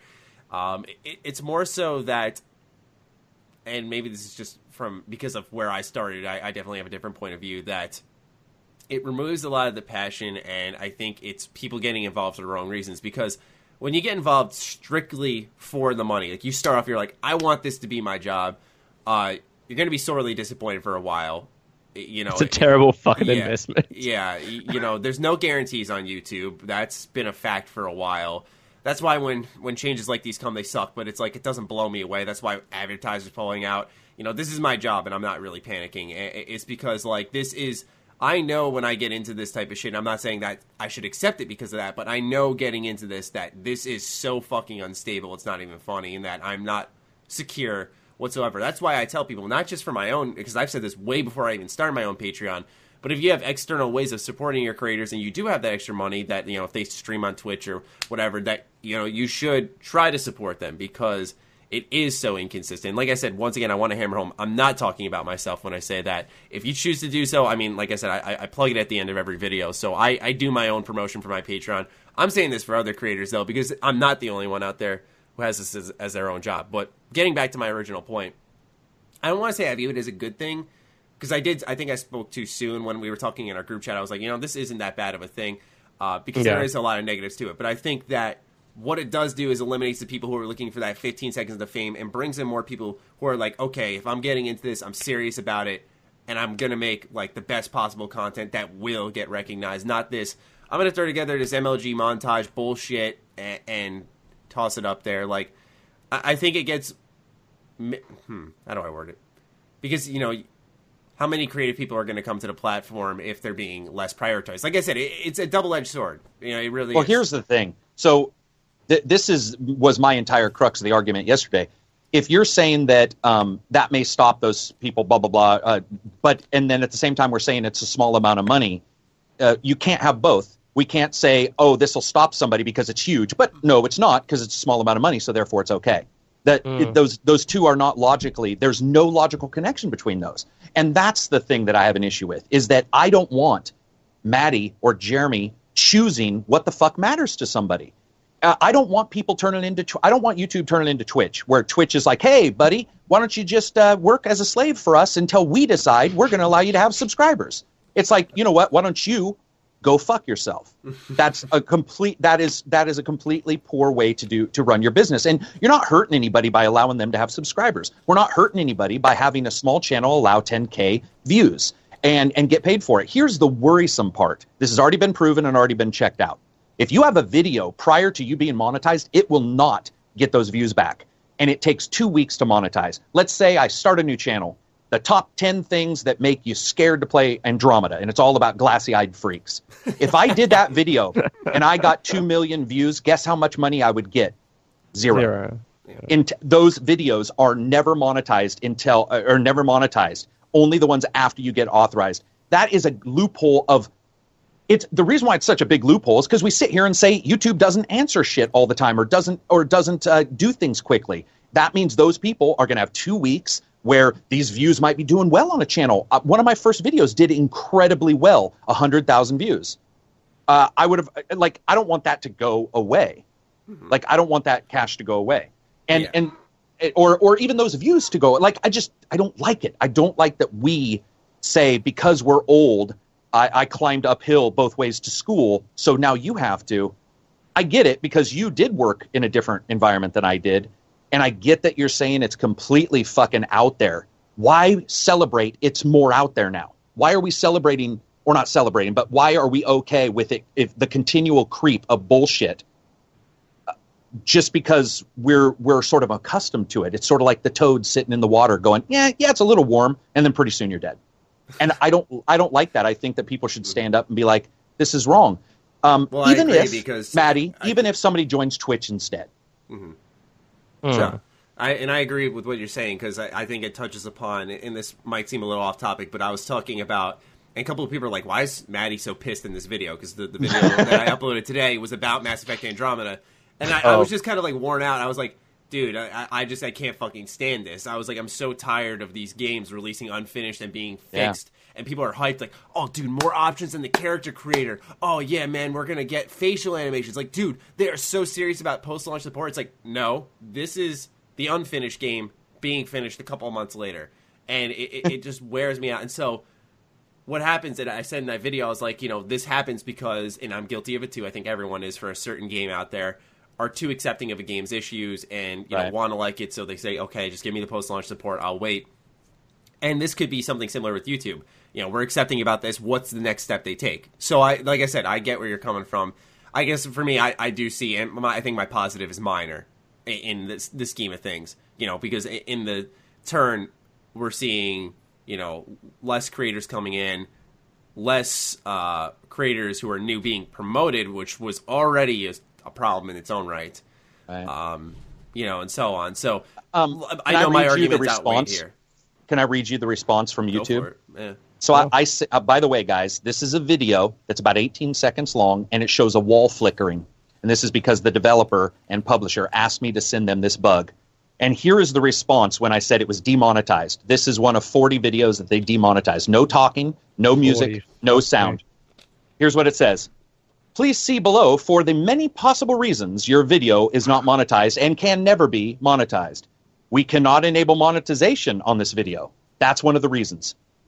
We have we have disabled monetization on this video because you have not provided adequate documentation within the time allotted proving it's yours. They never asked, but that's okay because the publisher and the developer have both okayed it. Uh, this may, but is not limited to images, blah, blah, blah that those were the three answers. The other one was I sent a request and I, I said, here's 30 some videos. They've all been demonetized um, without any information, right? Randomly. What do I what do I need to do? And I think my exact question was along the lines of, um, please see this list of videos. They've been demonetized uh, and can no longer accept, um, like, uh, can no longer be monetized. And they sent me their response, which was my exact question with a, uh, an additional word and it said, yes, it does appear that these videos have been demonetized, blah, blah, blah, blah, blah, and then just ended. Hmm. That was the response. So the response was my question with the word yes, that they agreed. That's the problem, is that there is this giant gulf of information, and there's no one with any idea of what's going on. And um, I don't want more of that. Uh, like mm. for me, for me, it affects me. I think I, Lone can talk about this if he wants. Lone said he knows a couple people have been affected by some of this stuff. Uh, I don't. I don't see any reason for all of this stuff to happen without info. At the very minimum, give the info and say, "Here's what we're doing. Here's why we're doing it." But there's nothing, guys. It's a it's weird. It's tumbleweeds. It's just as tumbleweeds roll by when you Yeah, ask questions. YouTube's always been in the dark like that. I mean, they They have. They're starting to reach out to certain creators and offer like a, a personal support. That's what I have. Yeah. Um, yeah, someone reached out to me, and I, I'm like That's even if you have over considering- 100,000 Yeah, subs. like I'm considering Correct. like, is that even worth it? I, I didn't. Just so you know, I didn't. They, when when uh, Bad Seed had it, and a couple people said that all they do is really tell you, "Hey, this video did really well. Do more of those." Okay. Yeah, yeah. So- and for me, I, I never roll like that. Like you know, a couple people want me to do more Activision videos, and that did really well. I mean, funny enough, the, the week the week advertisers pull out, I have a video that goes upwards of a half a million views. But re- regardless, um, you know, a lot of people are like, do more Activision. And it's like I like doing Activision videos when I have something to get pissed off about. Exactly. If I start faking my fucking getting pissed off, then that makes Activision videos not special anymore. You know, I Exactly. I have to have a reason. I have to actually be legitimately like stunned or pissed or something to want to make that video because otherwise it's it's not a good video. It's, not, it's not genuine. yeah, that's the thing. I, I've always believed in, in natural content, and so yeah, sure. I, I'm sure I could carve my way to lots of subs and views if I kept hammering home a bunch of Bethesda Activision. content. Activision, Activision kills babies. yeah, you know, and, and and just spazzing out over everything. I'm sure I could, but that's not the way I carry myself. I'm, I'm sorry. It it just does. It feels feels fucking gross. But you know, still. It, besides the point, um, it's very interesting news. Yeah, there. it's just interesting. Yeah. just weird, weird stuff. Next bit of news, though, that we're talking about is going to be about G2A and Gearbox. Oh, okay. Before you even start, I have to say this: if anybody tries to indicate that that company did not know what GTA or G2A was up to prior to this entire signing, we're going to have a long talk. because I'm telling you right now, contracts and lawyers, the first thing they're going to do, and of course, Lone knows this, but I work Due with lawyers at my old job, due diligence. And the first thing they're going to do is check for liability situations. They're going to look online and Google. Guess what is the top six stories on G2, G2A right now? They're old stories about the issue over a year old. They haven't even, the, the this stuff hasn't even encroached, which means Yeah, anybody who searched for this would have seen it. They would have due diligence. They would have seen it right away. Sorry. Mm. So no, no. So, that makes so sense. why? Okay, let me. This is a story I never had a chance to read up on either. I apologize. Hmm. Um, so I, I don't understand why they were partnered with them in the first place. That's what cut me off guard. Is when I saw they ended their partnership. I was like, why were you partnered with them in the first place after all that shit that happened a year ago? I, I didn't get that. I, I, like, don't what think we got a reason why. So, so I, think, and and correct me if I'm wrong, Carrick, but the reason was they were doing this kind of publishing deal with Bulletstorm Full Clip Edition, and they were going Oh, to sell certain deal. certain exclusive editions through G- G2A. I think that was the case. It's it's something along those lines. Uh, Yeah. Re- Reg from our podcast thinks honestly he he completely thinks this is a scam and that Gearbox is trying to get on people's positive side by doing this and then saying, "Look, we've written this list of demands." nah, I'm not going to go And that. I don't believe that. I don't. I don't believe the tinfoil yet. But um, but there there's some oddities because Maddie's right. Like when you look at the deal that they that they had planned, it's one of those times where you're like, but why? I mean, why? Well, Like, why is because is, is because G2A has still has a huge audience base, and, and they still have so many people going there to purchase games. Really, that's I the mean, reason. Some people don't care. They're just like it's cheap, and I get why. You know, I, I, I some people, it's a hard fact, but some people don't fucking care that you know that They might be don't screwing over a Yeah. Developer. Gearbox. and, and, and and they'll they'll just go. You know what? This is the cheaper option for me. I don't have a lot of money, maybe, and so they'll go to G two A. It's it's the truth. you know? Oh my God, conspiracy. Gearbox knew it wasn't going to sell well, so they went through G2A so they could steal their own codes, buy the codes, say that it sold well. Take take off the tinfoil hat, Carrick. that would not surprise me after fucking. That would not Paramore. surprise me either. It's like integrity Randy Pitchford, never ever going to be mentioned in the same sentence unless the word not is in it. Like it's just Yeah. Oh, you don't like Randy? I like Randy Pitchford. You're looking not at me like. I'm crazy. I, I, I don't know. I don't know. I what did I miss? What did I miss? he is I, I, I One think of I've the- missed something big too. one of the worst. I, I still remember when he was freaking out about Colonial Marines and he was trying to say that, like, they had that what pub, what journalists had actually played and seen wasn't real. And and they were like, this is the vid-. they they cornered him like this is the video. That's definitely not the video. We I'm, he the completely completely disconnected Peter Molyneux level uh, from it, worse wow. than Peter because I think Peter's ghostly. Peter's like, "Hey man, I want to do this, I want to do that," and you're like, "Okay, I get you, Peter." And you and Peter are running along, and then Peter's like, "Fuck it," and he takes a shortcut, and you're left with Fable Three. But what happens with what happens with Gearbox or, or Randy Pitchford in particular is um, there's just been a lot of really shady instances, and a lot of it was about also um, them taking money from from one development, which we know. I'm sure Lone will back this up where they took money from one game to develop another game, but they weren't delivering their milestones to the game they, that they were stealing the money from, or not stealing. Sorry, they were they were using for other funds. It's sort of like if you have three contracts and you can use some money to buy some equipment to do this contract too. Um, it, it's shady. I mean, you can read it. Polygon did a story and basically, I mean, uh, it's rare. You guys must know I'm serious if I mention Polygon because I hate those guys. But uh, it's, I mean, it's some serious allegations. It's crazy. It's crazy. I'm glad I, you guys I like it. I completely missed that. Oh, I, mean, I just, I, I, just, I just like Pitchford because he kept giving free Borderlands 2 golden keys. he was going to get them from G2A anyway. Yeah, That's what he was doing. Yeah. I, uh, I, yeah, see, I didn't know that. You know, I, I knew that. Oh, my, I should clarify. I knew that there was a big fucking issue with Colonial Marines big issue. Like that that was some fake ass shit. But I didn't know it involved Pitchford that much. I'm gonna have to watch some videos on that. I guarantee there's someone out there like with Sean Murray just exposing him. You know, it wouldn't surprise oh, me at all.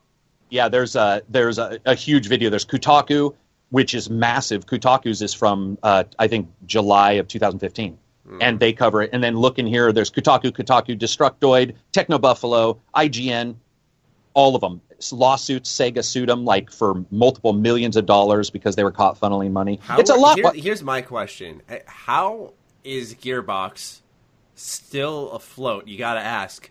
Battleborn. Yeah. Okay.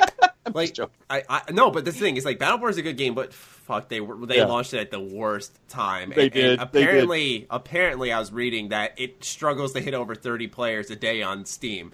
Like that's three zero, baby. Yeah, thirty. that's that's fucking terrible, Fuck. man. And, and, and, this is a game that we both like. Yeah, I was gonna sure say what clear. kills me is that yeah, it's a. I, and I I'm not saying this is like oh I played it at launch for a little bit I liked it like I picked it back up a couple of months ago and started playing again it's still fun. It's still a good game. It's just like I said, it launched at the worst time possible, and it didn't have like a, a, a, Ubisoft bounce back. And they just released this huge winter update, which came with like new campaign levels. They continued their support for the game. You'd think it'd pick up to some degree that someone would wake up and be like, "Yo, this game is actually good." But you know, with Battleborn, I don't imagine a, a remaster or whatever you call Bulletstorm is going to break the bank for them. Um, what they need that other, new Borderlands. What was that other one? Home something? Home World? Homefront? Home, I, not no, Homefront home is is not, not that. Uh, um, it, it, was like some space game that they. Oh, Homeworld, yeah, of course. Yeah. Uh, Carrick, the Carrick edition, because it actually it, is my it name. It is Homeworld, yeah. yeah. Um, yeah, you know, like not games that are going to make them a lot of money. Obviously, Colonial Marines, uh, Deserts of Carrick. That's what it's called, Deserts of Carrick. It's a, it's like my love life, the Deserts of Carrick. but you know, they're, they're I, what I'm saying is that they're not making money. So exactly. I, I wonder because it's all from Colonial Marines. They hit it, and it's like a fucking little gold slide that they slide down their doubloons, yeah. and they they take some and they pay their bills with. I don't know. I agree. I don't know how they're making how they're like, around, unless and, and they're big around. Is fucking like cashing mm. in still. Like, you know people, what though, Maddie? They they are they. I mean, it still sells really well if you look on GameSpy. So hmm. you're right, Maddie. That might be it. And Telltale that sold well. All right, the Telltale, Tales of Borderlands. about that. Yeah, you yeah. strike a deal. But don't they you might be right. pay Telltale to make that game? No, no, no, no, no. Or is Telltale paying for the license? It's a joint agreement, um, okay. and and Telltale pays for the license, and they do. Okay. Yeah, so. So just a quick news update, but before we, we keep talking about this, so Gearbox actually said, "quote uh, as there's been no public movement from G2A by the time Bulletstorm Full Clip Edition launched now on PC, Gearbox Publishing will be doing their part to not directly support a marketplace that did not make the pub- the new public commitment to protect customers and developers requested by Gearbox Publishing. So it seems that they've actually started the process of unpartnering with with G2A already. So I, I think they, they initially gave like within 30 days and within 60 days, but apparently they're doing it anyway. Okay. Okay, so here's my question alone, and you got to don't no devil's advocate crap. this, is, this is just you, buddy. This is it, we we don't get a crazy person on to uh, to talk to the scientist. So here's the thing: Hmm. do you do you really believe that they signed this contract and didn't know? Carrick, why, why do you think that they had a, a clause where they could sign out of it? Like, what? Why? Why? 'cause- 'cause they knew. Why do you think? Why do you like? I, I, a serious question. 'Cause they, they had a clause that they could back out of this at any time. Yeah, because they knew. So ask the question why that why that was there in the first place. They they must have known, and, So and that's that's- me. So why do it anyway? That's the So question why- we're left up. Why do it? Because anyway? they thought they'd get away with it. That's Yeah. what I'm right. Yeah. Isn't that what you guys agree? They Yeah, thought they'd get away with it. Hmm. Or we believe Reg, and it was an all tin tin hat, and it was like they I like wanted to your do it idea. so that- I like your idea of, of boosting their own sales and Yeah, letting it boosting their own cycle in them. Sales. That that would. Oh man. That, stolen credit cards by Randy Pitchford. Check out the Kotaku the Kotaku article later. Yeah, it's it, it, it's one of those things where it when it started fell apart really quick. I will say hats off to them for one thing they did. They asked Total Biscuit, who started all this, That's true. um, they asked him for every bit of data he had. Now, Total Biscuit, as everybody knows, probably only has two real things in life to do, and that's to get pissed about games and to get pissed about G2A. He hates them. He hates them oh, with a fucking passion. with a fiery passion. And so they asked the right person, and he listed out what he gave them. And what he gave them is a lot of the videos that we talked about. he talked has about. like this compendium of Yeah, he evidence does, he against does. It's like a G2A. D&D glossary in the starting of a rule book. you know, it's like, let me sit you I- I down was and read puzzled from for my a second tome. when you when you sat there and said they asked him for data, like not like here's link us some videos that you've made about them, like hard They data, wanted- like he's got spreadsheets and fucking. Microsoft Word documents. Dude, But he actually does. He, he does. It's crazy. He listed this shit, and he's like, and he said he made sure he told them at the starting, I want to make sure you guys understand this is not a customer pissed. This is not a one person fight against them. This is legitimate complaints that I've you know collected and my thoughts because of collected all. And he just unleashed it. And at that time, I guess Take Two thought they'd get caught, so they finally admitted to knowing. Well, they didn't. They admitted to not wanting to do it. Yeah, I'm If- sorry. There's there's no way, especially with when you compound the fact that, like you said, you search their name and the, the six stories are still there. That there's no way they didn't know that, that, unless they're fucking oblivious. But I mean, it was circling the news for weeks. Even I got contacted about my Neither did I. G2A sponsorships, and, Yep. and they were like, "Hey, you know," because I announced I was like, "I'm leaving them."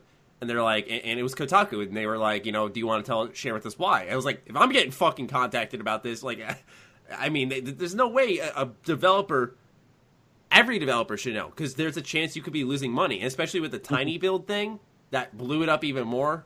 yeah. I, I mean, what? How do you not know? You don't. You, you, you, yeah, they saw a chance, try to get away with something, and it failed, and they pulled out on it.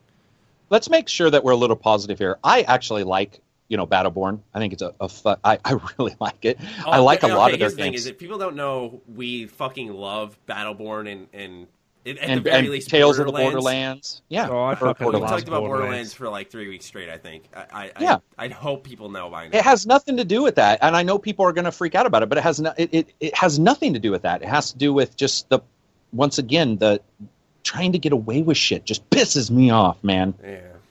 Just it rubs me the wrong way. Sorry, I hate that. Just I make sure just- you say piss and your glasses break. oh, dude, it's pretty, it's pretty, cl- it's pretty close. Yeah.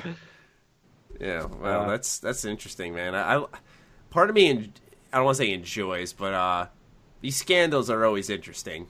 Seeing these companies try their best to get away with say, shady shit, like Lo mentioned earlier, I'd love to be a fly on the wall in that meeting. I'd love to be a fly on the wall in the meeting who who pitched like, all right, we're gonna do something really fucking shady here. We're gonna try to partner up with G2A. You know, like I, I would, I would really love I'd to be in a love to fly see on the that. in every G2A meeting because Yeah, me too. Yeah. And Penguin, isn't it? Or Kinguin? Kinguin is, Is- the is other it King- huge one. does Uh, yeah. Kinguin have as much controversy behind it?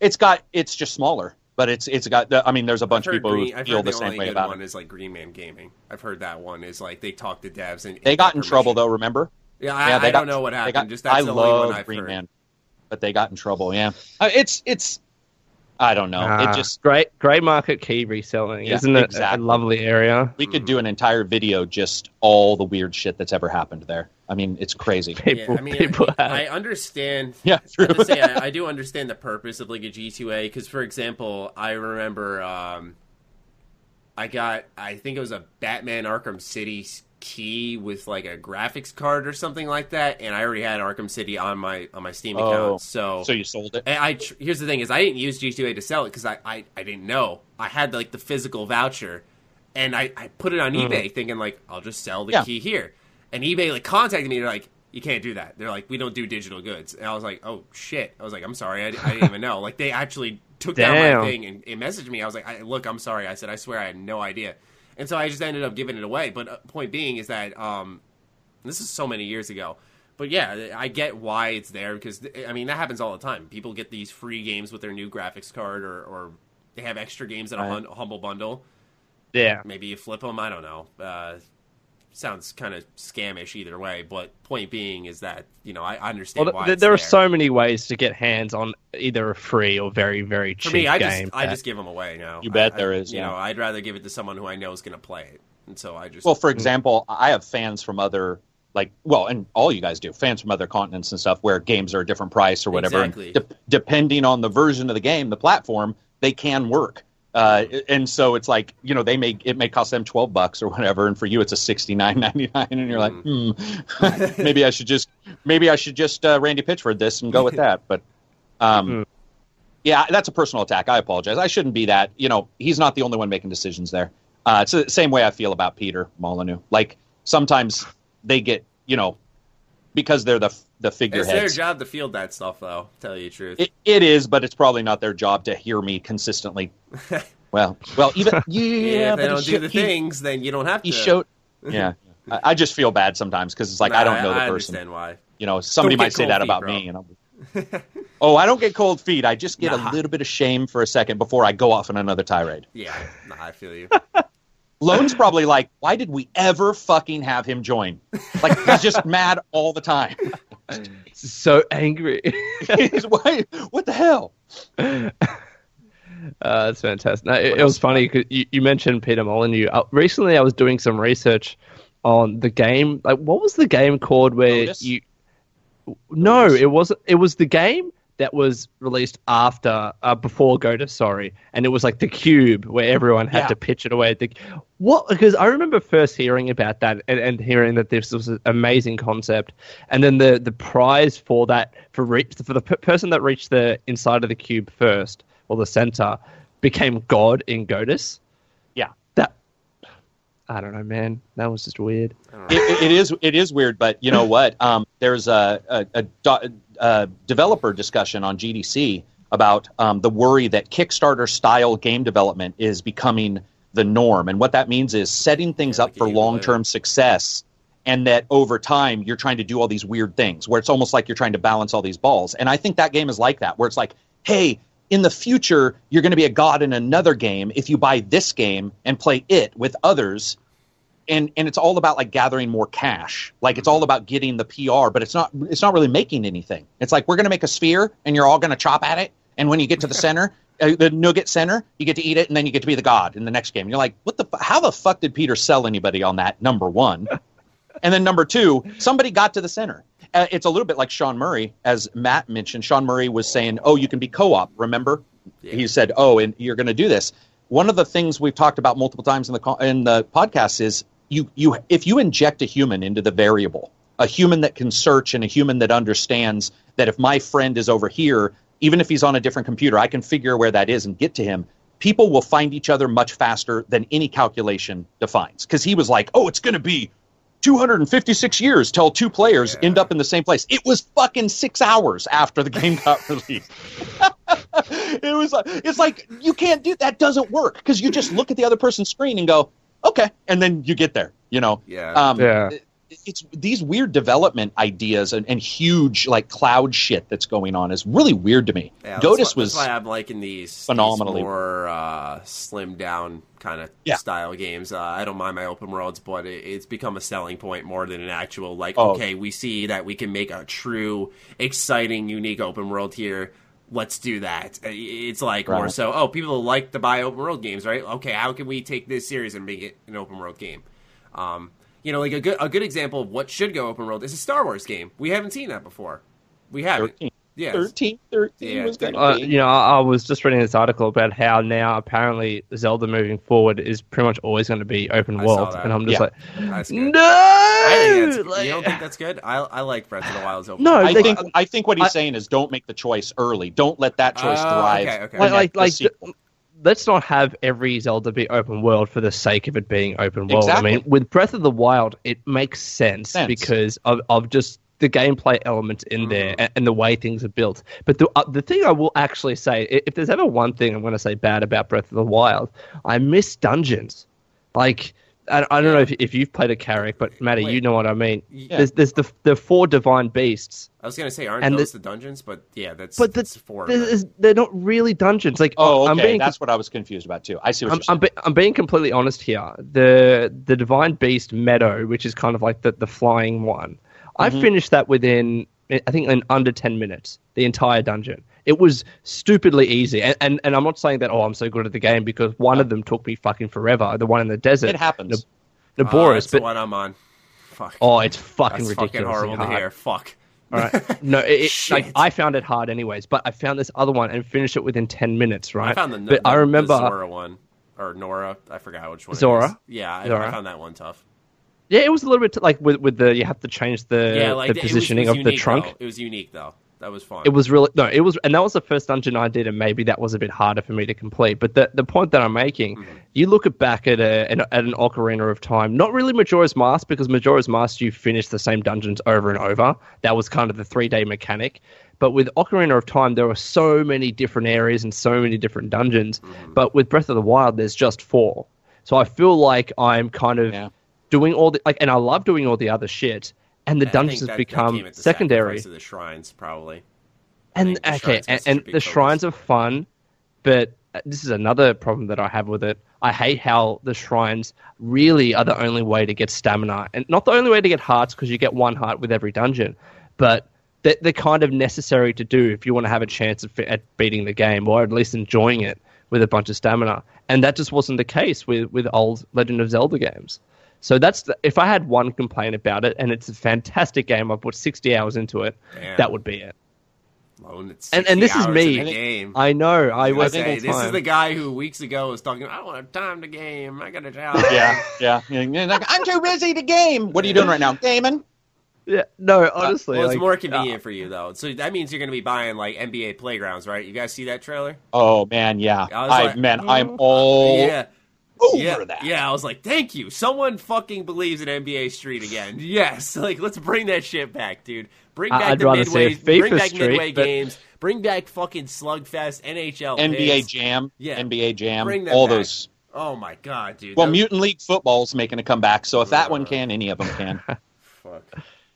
Wow, I am, how did I we get off on forward. open world Zelda? I don't Oh, know. 'cause Maddie, Maddie talking- mentioned open world, but and, um, then, and then it was time for Lone to be like, I wasted 60 hours in this one fucking dungeon. No, I'm just joking. like, I hate dungeons. Uh, But- no, but I, I get what you mean by wanting them. And um, they aren't really in that game. I guess they're called dungeons, but yeah, you're right. They're not really, they don't have the same uh, like depth to them. Yeah. they're, not really dungeons. Like to be Yeah. honest, and, and maybe it's like the. I, I know we're on a completely different tangent here. Oh, maybe it's like it's not its own separate, isolated building with different levels and different rooms, etc. It's kind of Right. like just this one beast that you're trying to solve all the puzzles in, and that's and that's fine. Like the, it, it's really challenging at times, especially with Naboris, the one in the in the desert. But I just finished this one beast that took under ten minutes, including def- defeating the boss. And I'm like, that sucks. I mean, fuck? that, and I don't mean Like- sucks as in it's bad, but Like even the, the back in Ocarina of Time, the first dungeon, the Great Deku Tree, that that was the first dungeon, and it took Yeah. longer than that, and that's meant to be the easy dungeon. so, anyway, Yeah, that's true. That's I mean that's uh, even if you look, uh, Maddie can speak to this. Look at the dungeons in uh, Persona Five. I mean, the, or the palaces. Uh, Yeah. They're massive as Yeah. shit, man. I mean, they're like, to get through. uh, yeah, to, and like, that's for golden. You could if you ran by enemies, which you really can't in this game.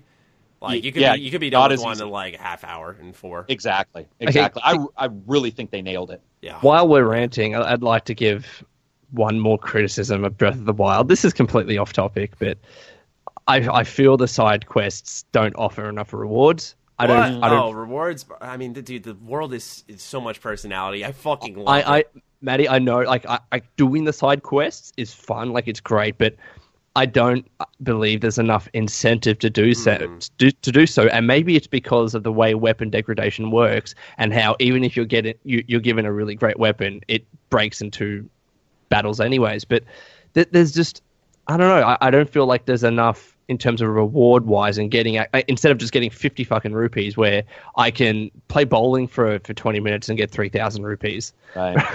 Anyway, Yeah, so that's just It- thing. That's a good point. I mean, uh, listen, this is a world that is created with the structural integrity of a Nabisco cracker. So it's like everything is breaking in, in Zelda. Every single thing is breaking. The, the game is You it's like cons- shit. Can, can, I, was, I was a chubby kid. So you you got this you got this crazy shit going on in the game, and I think that their idea of doing the dungeons the way they did, or whatever you want to call them, and doing the side quests the way they did, and whatever you want to call those, and and why Maddie may like them and you like them, but the end bump isn't enough, is what I think you're saying.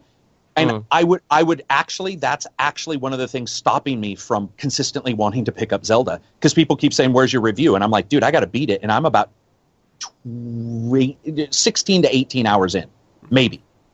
And it's because the degradation that pops up, and then those side quests do pop up, and you're like, yeah, okay, well, oh, great, this is this will last for three hits. Like, it just It doesn't. reminds me of it- Fallout Three in the weirdest way, and I, I always It, like doesn't that. push you. The, the But even with Fallout 3, you, ca- you could repair. You, you can't yeah. do that. No, Yeah, I'm just you saying could that repair constant of like it, uh, think of like it's it's like the first five levels of Fallout Three on repeat. You know, you're constantly picking you. up like that 10 millimeter pistol, that hunting rifle, and, and Yeah, just yeah, recycling anything you fucking find on an enemy's dead And it's just shit's made out of paper mache. Yeah. It's like, But you- uh, it, it's funny though because I, I do see the benefit in, in that kind of system because it forces you to keep picking up and using different weapons. Otherwise, you're going to get very comfortable with one weapon. Which, funnily enough, I've become become comfortable with this certain sword, and I and I won't mention what it is that doesn't break, um, or it, it, yeah, it, it loses energy and, and it restores in ten minutes, anyways. So I actually like that, but the trade off is when you're given a, a reward in a dungeon or in a shrine or by a side quest, it's not that great because if it's a sword or a shield or an arrow or sorry a bow, like, it'll break very soon, right? And, and then what's what other rewards can you get? I, okay, Maybe I know what you're talking about in a way because I remember one time. I mean, I was blown away by this moment. It, it was uh, one of the the dragons guarding a tower, or not a tower. I'm sorry, Oh, a mountain. yeah, yeah, yeah. mountain. And I was just like, you know, it's this epic. Like you're soaring. I talked about this a couple episodes ago. You're like soaring down different like mountains to, to take this thing out in air and destroy like the, Yeah, yeah, yeah. on him. And you know, you climb back up the mountain now to get your reward, and you, you know, you turn in the quest, and it opens up a shrine. I'm like, oh, this is so fucking cool. And then I get a spear that does 16 damage, and I'm like, this shit's gonna break in like 10 minutes. Just That's what I mean, so though. epic. it's I- like I- winning the Super Bowl and somebody gives you a fucking Dixie cup, and you're Yeah. like, um, it's not the same thing. Yeah, it, it blew me the fuck away. I was like, "Are you kidding me?" But it was still like that moment is what was more important or more valuable to me. That really blew me away. it's the 'cause- it's the journey, the journey, not the the destination. journey. Yeah, I think the thing is, is that if a game has really poignant journeys, you can usually get away with that. However, it's the number of times it occurs. Uh-huh. There's a, that's something you'll hear developers all the time, and it's something that luckily developers are starting to sort of step away from. But it used to be fun, fun, fun. Like you want something, you know, within ten feet, another point of interest, another, and some developers like maybe that's a little too much. Because I think in Zelda it might be Andromeda. a I'm not little it's too all much. Fun, but like you land on a planet, it's like Oh my- it's like leave it the looks like- fuck alone. It Holy looks like somebody spit on a map. It's just, and you're like, Yeah. there's eight thousand things to do. Uh, Yeah. You know, and, and, And- and we look, we're I- complaining I think- about.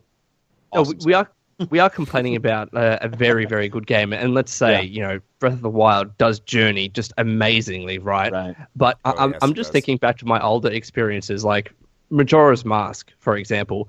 The side quests in that game were probably the best part of that game, but the reward was there. Like you would get a mask that would allow you to do something really really different. So you get the bunny hood, you, you get the fierce deities mask, you get things like that. But with Breath of the Wild, I, like again, when you give it a cool weapon, it, it'll break anyways. And that's not saying that the re- weapon breaking system is bad because it does allow you to use different weapons. But I guess the point is, it's it's differing a lot from what Zelda games used to be. And while I like it for what it is, like I think it's a phenomenal game, that doesn't mean I want every game to be just like it because there are other bits exactly. of Zelda that I really like that you won't yeah. get if it's open world. I agree. Hmm. I think that's a good point. So let's not make that design design decision from the get go and say, and all right, early. all, yeah, all, all Zelda games are going to be open world because if that's the case, then you're going to be having a lot of important factors of what Zelda used to be just disappear. Yeah, agreed. Yeah. That's just my rant. Sorry. No, no, dude. I, I feel you. I mean, this is you, what okay, happens when you get us all late in a podcast. YouTube videos and you don't talk about it. What are you doing? You know, that's that's my question. Right. Yeah. Yeah. But uh, let's talk about next um, Mass Effect Andromeda facial animations update. Uh, okay, I made a video on this, but I still got to talk about it anyway. This shit rubs me the fucking wrong way so badly. Let me just get comfortable. Because, no, because, and I, I say this because it's not just it's EA and Dice. I know a lot of people like to target them. I get why. It's become such a staple in our industry to ship the unfinished product, and it's like my patience is now worn off. And I'm a fucking patient guy, especially for a New Yorker. I'm fucking patient, and now mine has worn off. I think you're pushing a limit when I'm even pissed off, and I'm like, okay, can you please just finish the fucking game before releasing it? Now, this year hasn't been too bad for that, but it's still pretty prevalent. I don't think Sniper Elite 4 was finished, and a lot of this always boils down to technical stuff. Feature wise, it's usually fully there. Um, what was another game I mentioned? Uh, Halo Wars 2, definitely not ready. Um, you know, it, it's just the, it's always the technical thing. It's always that like extra month or two of fine tuning that can make all the difference. And apparently, I was reading an article, and the uh, the facial animations and stuff, which I, I, I implored in my review and my impressions as well, and even now that this wasn't the biggest deal breaker for me because I, I play Bethesda Game Studios games all the time. So it's like I'd, I'd be number one a fucking hypocrite, but number two, it, it really genuinely doesn't break my experience that much. It's still really bad though. And the reason I'm bringing this up again is because I was reading an article and it said that these were outsourced, that it wasn't even a priority. And I'm sorry, but that shows just how much Bioware has changed to me. Uh, that you know, this used to be a company that valued like player stories and delivering the best possible narratives, being the top of the top. You know, like I said a million times, they made my favorite game ever. To see them like go down that path, and, and now even here, like at least as much as I didn't like Inquisition, at least the fucking game was finished. You know, for all the things I don't like about it, at least it was done. Andromeda wasn't done, and and the fact that you're pimping these uh, these updates like they're new features and things that fans should be excited about, it's like no, like your character creator uh, compared to other games sucked so badly, and, and you're you're promising it's going to be fixed. It's like it's an RPG. It's Mass Effect. You should, if anything, sure I can give you a free pass on the animations as someone who doesn't really care that much, but a character creator, like how do you fuck that up? How do you let that be unfinished in an RPG? That's like the number one priority. Everyone cares how their character looks. Sure, maybe they look a little funny or alien when they're talking. It's a video game. You might be able to look past that. But when you're trying to build the most uh, believable version of you, you can't shortcut that. I mean, come on. Yeah. It, it, just it bugs me so much, man. Like I said, once again, not zeroing in because it's EA and Dice. It's just like enough. You know, this has been ongoing. I think since I mean, it's been a while. I'd imagine Halo Master Chief Collections when it, things really started rolling out the gate, where like you'd see these big titles just come out unfinished. Man, talk about a title, an IP, the biggest IP you have, Halo, and and the, probably the best deal gamers will ever get from outside, a, a, a, a outside of Rare Replay, which is also Microsoft the idea that they were doing that and you were going to be able to play all those games and to have it released like it did was I mean it was it was it was the exact same thing I feel here. But I agree with Maddie that like I, I I'll call him finished because he did say that that's just the word he's using, but we're meaning a lot of the technical stuff. Mm-hmm. Um, and of yeah, course, like then, said, like feature, you said, the character generator. complete, it's there. Yeah, but there's um, missing components, and tech wise, it's not finished.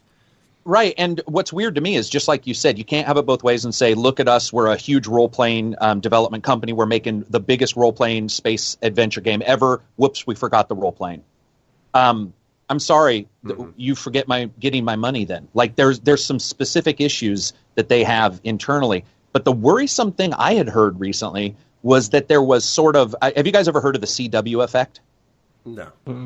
So it's a it's a jokey like meme, I guess, but it, it involves the CW's beautiful people in every one of their shows making like other shows not want to put like pretty beautiful people in their shows because they want to be different. Like no, like Vampire Diaries, you're like nobody looks that good all the time. Come on, Okay. And, you know, and you get these weird, and so it's called the CW effect. But what's weird is talking to developers and artists, they have actually told me that yes, seeing other forms of entertainment and seeing that continually bombarded, you your brain sometimes will recoil a bit and be like, okay, nobody, not Yeah, everybody looks like that. Yeah. So so what I believe may have happened with Mass Effect is they they looked at getting away from they already said we do not want a hero. I still remember their exact words. We do not want a hero in Mass Effect Andromeda. We want the guy with the wrench in the hallway. Well, guess what? That's pretty much what they got, a big-eared freak in a hallway. And I don't necessarily think that's why I buy a sci-fi space epic game. And I think that that shows intrinsically and from the very beginning one of the issues they had, and it just ballooned from there. So th- it, to me, it's it's just scary that they're celebrating these patches that are pretty much supposed to have been there. Yooka-Laylee's doing the same thing. Hey, look, we're going to fix our, our camera. Well, in two years I was prior, so hoping that game would be good. in two years prior, you can't get your camera right, but in one week, you're going to magically fucking remake it. Like nobody Yeah. believes in magic. That's magic with a K. Go cast your spell somewhere else. So it's weird. You have these situations like that, and ma- I like Mass Effect Andromeda, and I've played it, and I enjoy some parts of it. But um, That's exactly what I said. Someone tried There's to a- tell me I praised the fuck out of it. I was like, I don't know where you've been, dude. Like I said, buy this you game did on a not sale. raise it. No, it, it, it's it's like I how on like, one what the video, fuck? It's funny. I remember watching a Boogie video, and on the same video, he was talking about Microsoft and Sony. Some someone said you're a Microsoft shill, and someone else said you're a Sony shill. I've on the had that. same video. same video. I've had that. Yeah, that People hear what they want to hear. Yeah, yeah, yeah. It's true. But I mean, Lone, have you played Andromeda? No, I like I, I've never Oh. been. Not that I've never been a Mass Effect fan, but I've just never gotten into it. And it seems like if I want to get into it, it's not going to be Andromeda. It's going to be the first one. Let me ask you guys a question, and this is being totally honest. This is something that they said, and I don't agree with, and I don't mean to hash on Andromeda, but it came up in ours. Um, They said you do not need to play the original Mass Effect games uh, to enjoy Andromeda, to play and enjoy Andromeda. And while I think that scientifically and technically that is actually accurate, if you look at how information is doled out, they brought the same fucking aliens, but forgot to tell you what they were. So new people have no clue about half of the stuff that's going on with the No, Krogan. you, you know, you know they what? don't know what this the is genophage, the geth. Yeah. Go ahead. this is a Yeah. discussion that I think applies to any video game. I, I understand, I, and a this is sequel, kind any video game with a with a, sequel. any video game with a sequel. And yeah, that, I agree. I, I get when Andromeda a game sequel comes or is it out. A spin-off. well, it's, it's spin-off sequels, prequels, a- a- anything like that, right? Mm-hmm. I I think personally, it's always going to be better if you play the previous games. Mm-hmm. It, it it doesn't matter what game it is and how uh, connected or not connected it is to the previous yeah. game or detached. It's always going to be better for you to do so. Some games, it really doesn't matter. Like Call of Duty, it really doesn't matter that I haven't played Ghosts or Advanced Warfare. I could pick up the, the one coming out this year and I'll be fine because in every sense of the word, those games are detached. Like the, the campaigns are typically very uh, isolated, and the multiplayer is just the multiplayer. But in most instances, I will say that it's probably better to play the previous games. And even if it's just to understand subtle hints or Easter eggs and things like that, it's always going to be a better experience, I think. But with, with some games, it's really necessary, and with some games, it's not so necessary. But I think it's always better. Yeah, I think with Mass Effect, it's hugely necessary to really get a ton of the tone. You can have, you can have. and I'm just going to use it because it's the most recent example in my head. You can have a Persona Five, where, for example, you know, one of the game's mechanics is you Right. interrogate the shadows, and one of them's like, "Oh, is this what they call apathy syndrome?" Now, you could just scroll by that, be like, "I don't know what that is. Whatever. It's not key to the story." If you play Persona Three, you know exactly what apathy syndrome is, and it's like. Yeah. For an old returning fan, it's like, oh, awesome! They're acknowledging something from three. I love three, but if you're not, you know, if you're new, Persona 5 is your first one, you're not, you're not missing much there. But with Andromeda, you know, they talk about the Krogans, the Genophage, the, you know, i i is history going to repeat itself here in Andromeda? And like, if I'm new, I'm like, what the fuck is the Genophage? You know, what? Why do Krogans and Salarians hate each other still? Like, yeah. you know, it, it's it carries over a lot of problems, which I think is a good thing because, like I've said, um, in in one way, it can be rewarding for returning fans, but I think they didn't do a good job of um, explaining unless you're reading the codex, which the game offers plenty of that. It's terrible. Codex. Can, can I give you a, Yeah. a great example? Um, so Resident Evil Seven. Yes, it's Resident Evil Seven, but it's pretty isolated. Yeah. But then at the end of the game, So all right, I'm not going to spoil it, but something happens and there's a character, and there's I'm like I was so happy. the, the the character came out. I'm like, who the fuck is this character? I had no idea who he is because I haven't played previous Uh, Resident Evil games. What? You haven't played any of them?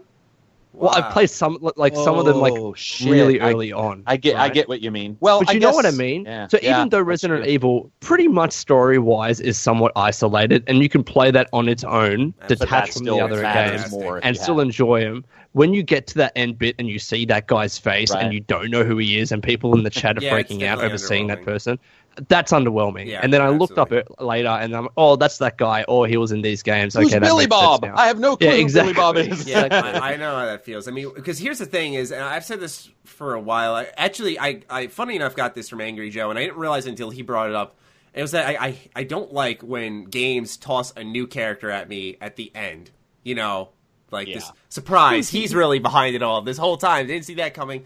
Because what gets me uh, into a story um, is when I'm learning more and more as time goes on about this character. I, I think a good example, and I think it's okay to fucking spoil it now, is like Far Cry 3, where you think like Right. Vaas is going to be the main villain, and it turns out like, oh, there's this other guy, he's bad too, and like Vaas is a throwaway character almost, and uh, that that type of stuff, for example, is what bothers me. Um, Yeah. And so I could see how it, it can work against you also in the surprise factor, where like you know fans of Resident Evil are gonna be like, "Oh my god, it's you know who." Um, but if you're like lone, you know, you're gonna have this new character step in, It's and you're not, gonna be it's like, not there. "Why should I give a fuck?" Yeah, and and why is magical music playing and why is it all poignant and it's like two love affair you know two people come Yeah, together and in I'm love just affair like- and Here's he's the all other thing who gives is a shit He's not in. He's not in like every single Resident Evil game. He's in a lot of them, but I'm saying like it's But he's it's still also there, yeah. possible to miss him too. You know, you could have played uh, four. I don't think he was in four. Uh, you know, it's like I, I- just I think to myself, you know, it's it's also you added a character that's missable. So someone might Yeah, have played a just- previous Resident it, Evil. it- it's always it's always a balance. Now, I, I will say this: if a game is you know number wise intended to be a true sequel, then of course you you don't have to pander to people that haven't played the game previously. Of course not, and of course I'm not Seven saying that. nothing to do with it- six. Nothing. it, of course, I'm not saying that i- i- if a game's a spin off or is just another edition in the franchise, that you have to completely um, remove any Easter eggs or any references to the previous game. But um, if, if you are going to at least make the game somewhat relevant to the previous iterations, like, and I keep mentioning this game, but I will say it Bioshock Infinite, don't play that game if you haven't played the original. Like seriously, and and no matter That's what true. people tell That's you, true. That's a great even example. even if the even if the developer tells you, it's probably not true. Well i guess you guys just sort of hit on the point that i was getting to which is that i, I just feel like there's a lack of carefulness on the developers parts now to where it, they're they're reacting to one thing in the pr and blah blah blah. And sometimes they get wrapped up in that and they forget. Like you know for example it's almost like hey this is for everybody but it's not for everybody because we're bringing the old races into the new place but we forgot to tell everybody who is new what these new races are. And um, I I think there's a lack of care. There's it's it's almost like their attention is focused on Twitter attacks and fucking you know YouTube videos from me saying the top ten reasons why you shouldn't buy you know whatever. Um, I don't do those videos. Fuck, I hate those. Yeah, oh, so do I. So so you get all these you get all I'm these things, of and making lists. I, I just think that maybe Mhm. maybe they get a sometimes they get a little caught up in in all of that day to day spin and the, the focus gets away from this because this is not the first sequel to have you sort of go, um, okay, I sort of get it, but like you forgot to introduce this guy and you're acting like I should know him. And Maybe, you- maybe I should actually play Andromeda first to see how bad that is. maybe so because I had actual people Be a telling me time, who were reviewing it who had not played it, and they were telling me, and they were like, "Who the fuck is this dude?" I mean, like, and uh, go ahead. Here, no, no. I'm just saying. Here, here's the thing: is that, um, and I guess it's kind of off topic. It's just that you know Andromeda i- is such a bad starting point because it, it doesn't explain why properly. I think why people like Mass Effect so much. I mean, it has a lot of the good exploration, a lot of the awesome characters uh, to some extent, um, but it's not like Mass Effect One, which you know I'll admit that's my least favorite of the original trilogy, but it's still a good game. And World um, building. you know, yeah, it's got awesome characters. You know, those really good choices. Uh, you know, you could start whacking characters as quick as possible, um, which I think is is powerful because then it heavily impacts too, which is why two is my favorite personally. Point mm-hmm. being though is that um, one's a, a, just a great starting point because you also understand. Okay, you know, yeah, it's dated. The gameplay, ugh, but um, it, it, it properly explains why Mass Effect was special to gamers, and I don't think Andromeda does that successfully. What I do commend BioWare for, though, is that this, and what I was afraid of, is that it did not feel in any way, shape, or form like Inquisition in space. Uh, that was good. You know, I because I, I, I think it was very easy to take that Inquisition template. Okay, we got a game of the year here. I say that in quotes, uh, and, and, we'll take that and, and put Mass Effect on that template, and let's, let's fucking sweep people off their feet. Yeah, they didn't do that. Yeah, thank goodness. Which I think's awesome. Yeah, but interesting. Yeah. So, so, but did we ever talk about the facial animations? They they look better. at least the eyes look better. Holy shit! I mean, I went on a little rant on why I I don't like how you know. I, I should have prefaced this before I went on my rant. It's like I don't want people to think I don't want these problems left fixed? unaddressed. Yeah, exactly. Yeah. It's like no, we want obviously the game fixed. It's just that what excites me more and I'll, I'll, use Overwatch as an example, is when the game comes out and it is, in my opinion, balanced and it is fun, and then they announce, and then like the next big thing they announce is like, uh, you know, because they pay close attention to the meta, who's being used too much, and they always tweak heroes who are lower, and maybe those who are higher get turned down a little bit. So you're always seeing heroes getting juggled around maybe less for the sake of balance, but more so just to, it's always this endless cycle. So it makes the game yeah. fun to come back each update. It's not flexible. Like, yeah, it's not like the game was broken and they're patching things in. Um, but it's exciting as a gamer, I think. When I'll use Nioh as a, a better example, is when the game came out and the first announcement it was like patches. I think maybe for like an audio bug, but like the the the focus of the patch was like, oh, we're gonna have a boss rush mode. It's like awesome. You know, Nioh's best part was the bosses, and now they're having a boss rush mode, and they're like, after that, you know, we got our first Theory DLC coming out two weeks after that, and like it's all free. It's like that excites me. That makes me want to come back to your game. You know what shouldn't excite gamers, and I'm not there to decide what should excite you and what shouldn't. But what I feel shouldn't excite gamers is when you're hearing features being finished up, like a character creator in an RPG. Is is it excitement or is it relief? That's a I good mean, question, uh, and you know you're probably I mean, right. It's probably a little bit of relief. For facial animations, it's like when they fix the eyes, it's a night and day difference. And and you know this is not saying that, that it should have been done at launch, but etc. But like when when people have experienced those facial animations and they see that night and day difference, I, I think maybe people are, are confusing their excitement for just relief and saying, "Oh, well, that actually looks better. But that just makes me happy." Yeah, it should have been done at launch, but I'm still happy about it and I, I, tested the patch. I, I, sat on Andromeda for like a good hour, and you know went around, did some conversations, and and tested all the things that they said they fixed in this one. And here's how I describe it: like you look at the Asaris, and you're like, wow, you know this is this is what I expected. You know these the Asari look fantastic. The humans, uh, like I, I said in my video, you went from turd to shiny turd. Like they are still really bad. That's just the best way of describing it. And, and prior to the podcast, I think I said mannequin to glassy-eyed freaky yeah, doll. Yeah, like you know, I mean, it's they look better, you know, and you can tell where the focus went because like I'll talk to certain humans and like eh, they're okay, but like okay, I talked to Cora, like look the same. I talked to Addison, like the focus of the memes, like my face is tired holy shit, she looks so different now. And it's like it's obvious yeah, that they yeah, were like she looks a lot different. Yeah, it was like it was very obvious that they were like, okay, let's like get a generalized fix, but Addison, like, please get on her, please. And and I get why, but it, it's just that it's clear. I think now that the animation skeleton for the aliens was used on the humans as well, and that's why the humans still, even after a fix, don't look that good until here's the give it two months, and yeah, they'll look great. I think the awesome thing is, is like next year, right? Um, we're going to have a good number of probably stories about what happened truly. Um, you can't look at Andromeda and not uh, understand that something really weird did happen in its development. I think everybody's past the point of pretending that it's all been status quo. You have No Man's Sky, same. Mafia 3. These are games that had huge amounts of PR that released in incredibly odd fashion. Yeah. And so what mm. I can't wait for is a year. yeah, in a year or two when we can all discuss this and we know some of the stories, and then the developers who are working on current games can look at those and go, okay, because this happens where a developer will read a, a news article about the behind the scenes of LA Noire, for example, which was Oh. tremendously bad. Team Bondi and all the shit. It- oh, it was. Oh yeah, yeah, yeah. yeah, yeah, yeah. It's it, it's fantastic in its oh my god did that really happenness. It's and same thing with Red Dead uh, One in and how, how it's barely ha- how it barely runs at any time. You know, these are these are really cool things that developers, other developers, can look at and go, okay, you know what?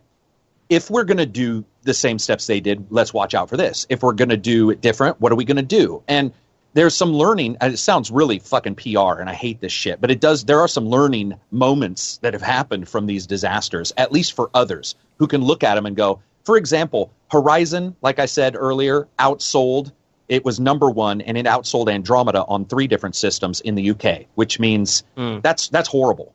That's a horrible performance. And any company is going to look at that and go, okay, we lost out to a single IP on one system with ours that is on three or four if you include the PC. Um, And other developers will look at that and go, okay, they put in a ton of money, they did this and that, and they still didn't work out. What happened? And what can we take from that? And that's why I'm excited because a lot of new developers are out there trying to make their new games. Indie guys who are like, you know, I don't know the fucking missteps. And sadly enough, the largest games of the last couple months have been missteps. I mean, not to be rude, but a lot of the big games. When Mafia 3 landed, I remember Maddie and I talking, and I'm like, dude, it, whatever is going on is it, it's unreal what's going on in this game, especially for as popular as it is. So hmm. I'm I'm excited. I'm. too. It sounds bad, but I'm really excited for like developers going. Let's fucking not do that. Apparently, Mafia 3 looks like way better now, or something. Like that. It like does. That. Yeah. It does. Kudos to there's a patch that has actually improved stuff, and that's they have Yeah. turned it around. Here's the thing I always say, and I said this about Andromeda. Same thing can be said for Mafia 3. That don't fix bad game design. No. it does not. You know, Andromeda. No Man's yeah, Sky. sure. I can skip between hopping to planets. It still doesn't change the fact that like there was this one planet uh, where you find out on a Nexus that there's a disease, and you hop like four or five different galaxies or solar systems. Some there was a uh, conversation in my comments, and people were arguing which it was. I think it was solar systems, but you you hop like five different solar systems to finally land on a planet that it was that I already was on just like five minutes before this. It, it- it's just it's redundant, you know. it- So, so can I ask, like, and this is an honest, honest question that I wanted from both of you. If the animation, the facial animations were perfect, how good of a game would this be? Like, what what are the it other didn't issues? impact Because me. That's the thing. wouldn't wouldn't But- wouldn't I hated them and it still wouldn't impact me. The but game it's funny though because looking in, someone that's not looking at Mass Effect news every day, all I really hear, like in terms of complaints, is facial animations, and I'm sure that there are other complaints. So, what are the other complaints what's- compared to previous games? Oh, I know the- why. The thing is, That- it's the meme. it's- It's, getting the clicks. Okay. that's why. It's But it's not only point. that, Maddie. It's not only that. It's video. You can show that. You can't show game design that's terrible very often. Matt Matt could cut seven solar system jumps back to where he was, but he would have to explain mm-hmm. all that. Yeah. Where this on the surface shit. It, here's the thing: we can argue about the deep stuff and getting that fixed, but guess what? The surface stuff is also bad. So at some point, to get to the soft, chewy nougat of shit in the center, you have to, unfortunately, dig yourself through all But of. I, the w- I would stuff. actually like to know, like, what you know, what hardcore fans of, uh, of Mass Effect actually think it, uh, like, re- I'm telling you, dude, disregarding it- the it is- facial animations. it is the Fallout Oh. 4 of Mass Effect. Like it is a decent Yeah. game. I will remember it as a decent game, but it will be the this the the game that is fucking polarized to shit by fans of old and new. Where like probably new fans will step in and be like, "Dude, this is great. What's your problem?" And old fans will be like, "That's not the Mass Effect I loved for the past three games." It's, Yeah, I'm telling you. Uh, it- and also the personalization is gone. Uh, your Renegade and Paragon, I know Maddie likes that they removed them, but they didn't add anything to them. Yeah. So like, No, so it- there's that's the thing is that they it's removed the weird. skeleton and it's just like a pile of mush now. You know, It- yeah, it's- yeah. it- It's just like what's going on? I've said this time and time again is that removing like the the Paragon Renegade, yeah, now you don't have two narrow paths where you're making mindless choices. Where okay, I'm going to be a bad guy in this playthrough, so you're just hitting RT every time. I get that. What happens though is when you add these four tones and impulsive actions is now you just have this nice guy system. You you you being mean is is near impossible, and on top of that, it, it just doesn't like you said, it, no personalization. Um, it's much easier when you just have a structure that had a good and bad with multiple responses in between that yeah. you dictate for yourself. It's not the game telling you you're going to be casual here, you're going to be logical here. You know, it's just how about two options or something like that. And, and, and Lone, I think. No, I agree. I agree. I was just going to say, I think with Lone, there's other issues that that like Maddie and I notice as small issues that all combine to become a huge issue. For example, yeah, okay. like when you're mining, mining is unskippable, or now it's not. I think now I think they added that to be the to be skippable, but there so that gets added in, right? And then this travel thing is unskippable, and then it's got a weird camera angle when you come off of a planet, and you're like, what mm. what is so it trying to show small me? Things. Yeah, and that and and the thing about Mass Effect originally that I think most people gravitated to was that there was a core excellent story and the world was were sort of built around those and they were sort of fleshed out. You have a lot of that in Andromeda, but the core story has to have a character and it does not sell that character very well and that's okay. a part of gameplay role playing is a part of gameplay and there isn't any and maddie and i joke about like it was just binary in mass effects it actually wasn't you could be paragon renegade or you had like the the lower choices which were like sort of good guys sort of bad guy yeah. this has none of that it's it's as Maddie said, there's there is a couple situations where you are you are trained to hate the person that is in front of you. You are like, I, this person needs to die, and you cannot do anything other than thank them for basically killing everybody. It's the most fucked yeah. up decision I've ever seen. And that some serious role playing. Get not be oh you. My, it's absurd. It's absurd when you're like, wait a minute, good job. I sort of like your job. Pretty okay job. Just give him a thumbs up. And you're like, but he killed people. What the fuck? Yeah. You know, like so, I, and then role playing starts into it. I think gun battle's great. Maddie thinks. I know we've talked like yeah. the the, movement gun awesome. battle's great. Um, but unfortunately, the game's at least half of it is exploring. So, and that is not great. That's the thing is like questing wise, the game's better, but it's like I said, the mm-hmm. game constantly gets in the way of itself. That's that's. I'm, I'm, i apologize to the viewers who've heard us ramble on about this before, but now we're explaining to Loney Pony here about why. well, this is gameplay discussion. It's not just Mass yeah. Effect. I mean, yeah, it's just that yeah, and this has happened with plenty of other games where Andromeda will pose an interesting quest with with cool context behind it. For example, that I'll talk about the quest I mentioned before was the one where you find out this woman's disease, and if it turns into widespread disease, it can wipe out millions of people. And it's just a side quest. You're like, oh, that's compelling. That sounds awesome. Like, you know, that sounds like a believable issue. Like, wait, there's new disease here too. They're not properly medicated or whatever you know, we got to stop this girl and figure out what happens. It's like, all right, awesome. So I'm probably gonna like track her down to one planet. You track five, I think, different vapor paths. Like I said, through solar systems. Which then, by the point I finally land on Kadara, I'm like, I don't even want to do this quest.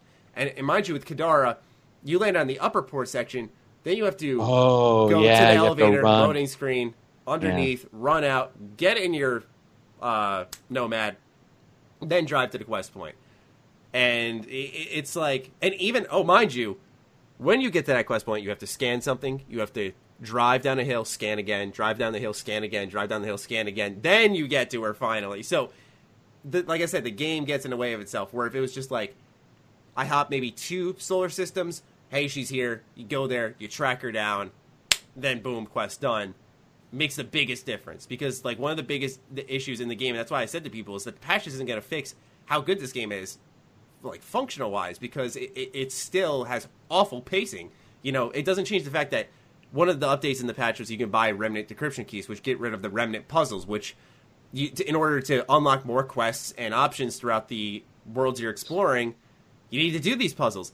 So it's not like the game's getting rid of the puzzles; they're just giving you an option to bypass them. You still got to drive out of your way to like three different points on every planet to bypass these puzzles, and then you still got to go in that vault, and you still got to go all the way to the end you still got to activate the thing and then go all the way back. You still got to do all that. So it doesn't change the fact that fundamentally the game has bad design. It does. Well, um, and it's it's, it's, like No Man's. It's just, it's just it's not good. It's like No Man's Sky uh, Lone. Like it's got a patch um, that adds cars, right? It's got uh, a patch that yeah, adds yeah. A, a, lot of ground vehicles, and I know a lot of people are happy about it. But the thing is, is that though they've done some patches to fix some of the issues, it's it hasn't fixed for me the core issue is that what I, and by the way I actually did not dislike No Man's Sky because I I was prepared for what I was going to get But So um, was I. it- we were both not it- surprised. yeah, but it it also didn't it doesn't change much. So like if you don't like No Man's Sky originally, you're not going to go okay, the Oh, you patches like it are now, making yeah. me exactly because the gameplay is still messed up, and I know exactly what you mean by like, oh, it's just the facial animations are so easy. Uh, it's a meme. The reason why things are those is because they are instantly, shockingly noticeable. Yeah, okay. And, and so, in a weird way, it, it, it sort of answers its own question the moment you see it. Where remember the Mass Effect one where Shepard turns and his head spins? Have you guys Yeah. seen that? And it spins like three times. That shit is haunting. Like Yeah. I would fucking, I would in the middle of the night, I'd just throw my controller and be like, "We're done." So, so it it triggers in your mind, right? And so that's what is brought up. And a lot of people see that and they're like, "Well, if this easy thing that is shallow to see, that is seen by all very quickly, is is is broken. What else is not being taken care of deeper in this title? And that's why I'm really happy, like I said, that other developers will get to see this and and and dissect it. That's how they learn. If you go to GDC, these guys are always talking about it. They're like the Yeah. the, the the hidden secret is that the the the failures of others most of the time means a success somewhere else. and it's also sad. the success of but- others. Like I, I always bring it up. True. True. Is yeah. that you know, for, for you know better or worse, Fallout 4 changed how games release now. Uh, look at Shadow. Oh, yeah. Shadow of War. Look at Right. uh, what's another game? Agents of Mayhem.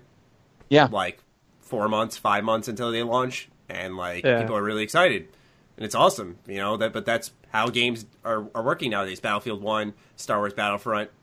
You know, short hype cycles now. That's the new Yeah. standard because people saw, hey, you know, Fallout Four. So it's a good game, you know, but like it wasn't. I wouldn't say that it was good enough in the sense where holy fuck, you know, it, it should have sold twenty million plus copies type of good, or I, I wouldn't have predicted that unless there was that hype. And that's how they're Yeah. like, okay, so what did they do to trigger that hype, despite having like a decent game? You know, nothing. Um, it was just more of what Bethesda's offered in the past, I think, except it removed a lot of what was special. I'm not going to get on that tangent though. Um, point being is that yeah, they're they're following what did they do during the marketing cycle to maximize all those sales, despite Fallout 4 not being this crazy good game. And so yeah, you can you can learn from the successes as well, of course. Um, but what happens then is that you'll have cases like, and thank God this has stopped. Uh, I probably jinxed it, but you know you'd had that Ubisoft itis climb the big thing, and you know here's all your map icons. Like, oh my Uh, god, every Breath of the game, Wild does ev- that. yeah, every game do, did that, and, and it's- it's less frequent now. Um, where, for example, in Horizon Zero Dawn and Breath of the Wild, I'm more accepting of it because they do different things to it. Like uh, Breath of the Wild, it's it's like a climbing challenge. You'll have like one covered in spikes and stuff, and, and you'll have to get up there. There's one where like uh, the uh, the turrets are set up and they're shooting at you, so you have to be very careful while you climb it. And once you get up top, it's not like you, fucking annoying. yeah, but it's like not like you press a button, and it gives you everything. You actually have to physically look for them. Is this why Lone doesn't play games for very long? Because he starts to hate them. He's like, "This is the only game I've spent sixty hours. Oh, what the fucking No, dungeons no, and but like spikes?" to to again to play devil's advocate against myself. The, these ta- the towers. It's true, but devil uh, these towers in Breath of the Wild, Uh-huh. when you when you actually climb them and activate them, they activate pretty big blocks and chunks of the map. So it's different to how Assassin's Creed operates. Right, right. Which is just blurt shit out. Yeah, it's map mess. Assassin's Creed's always been really good at map mess. Like the moment you see it, you're all, I'm just going to experience this world through its icons. Like I'm not even going to. Yeah, I'm not even going to really remember. It's almost like if you have somebody who has uh, waypoints in a race, where sometimes I'll be, well, what about the third turn? And they're like, honestly, I don't know where the third turn is because I just look at where the icons point me. And you're like, That's well, the fuck. thing is that's why I was more forgiving of uh, Horizon Zero Dawn because oh, it did just- well. It's just revealing the map, and it makes And you sense don't in the to. context of the universe. Yeah, you didn't need Right. to, but it, it just revealed the map. It didn't give you points, as far as I remember. No, I don't remember like side quests and, and collectible icons popping up. I just remember it revealing the world because the way you get collectibles is you buy maps. Which okay, then yeah, you go icon hunting, uh, but that's completely optional. And, and ju- on top like- of that, it's it's I didn't do it. I didn't Very bother to it. lean. Very Yeah. lean. I mean, just just do what Fallout does and just show the map and then start to show areas once you like when once you discover them because Yeah. that I, I've always said Bethesda. Game Studios does exploration the best. I, I've I still stand by that. I'm more than willing to be proved wrong when it comes to that, but they just they do a superb job of just the right draw distance to see something in a distance to say, is that a place I can explore? And then the map icon pops up when you're just in that proximity, and you're like, I gotta fucking check this out. They, they I do wonder, it just right. Is it a? Is it? A, have you ever asked uh, Maddie if it's a cone of vision check? Because there is absolutely the ability for them Hmm. to say, "Is this within view of the character?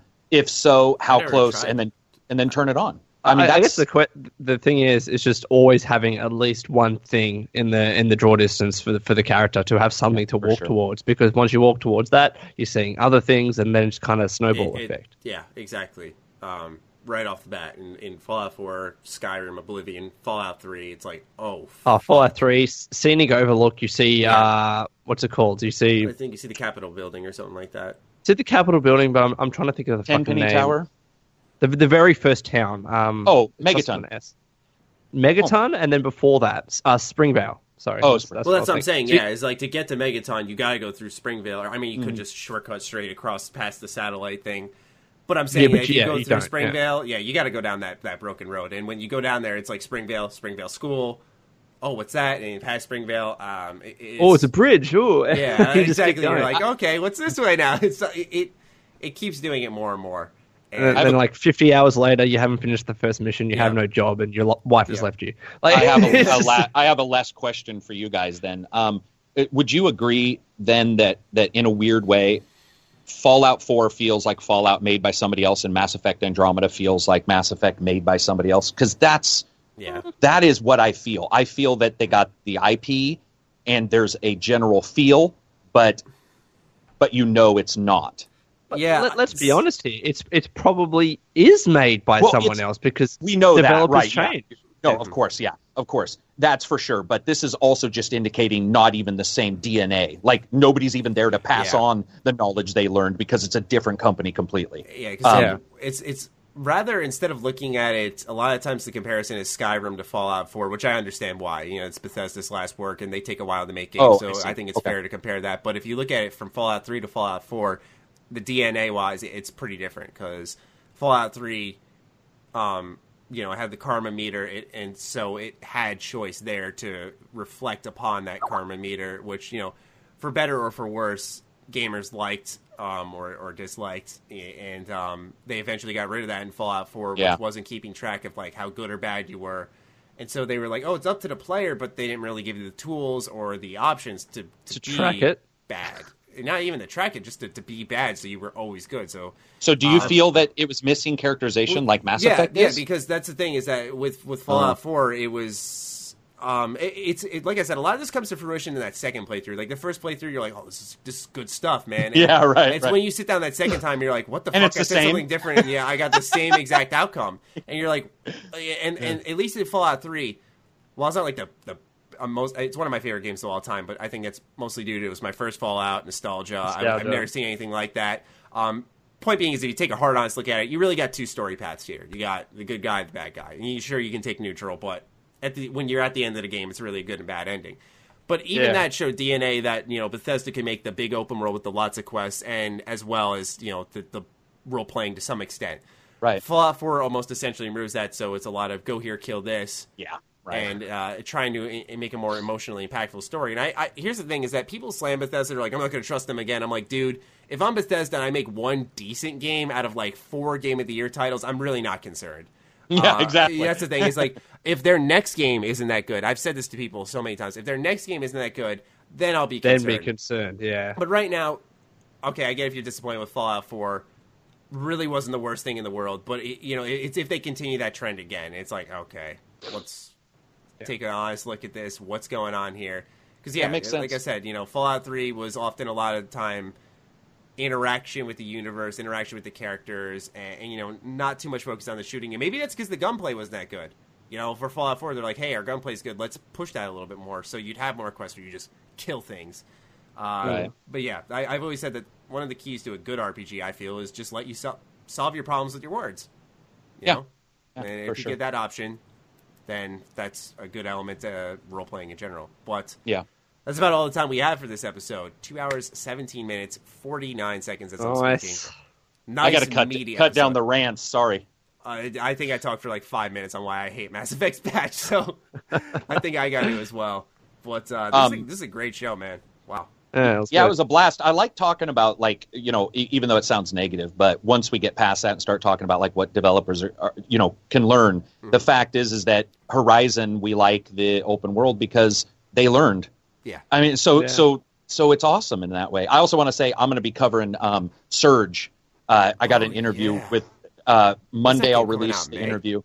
Yeah, it's coming out May 17th, and then I'll do a preview on this on uh, Monday of the Surge, which is like Dark Souls futuristic. Yeah, and I'm not I'm not allowed to say much other than an overview, and I can just say I've only played it a couple hours, but motherfucker, that's fun. Really? That's oh my god! It And like I was playing it. people who made um, Uh, yeah, yeah. Uh, te- uh not Technomancer, was it but Lords um, Fallen?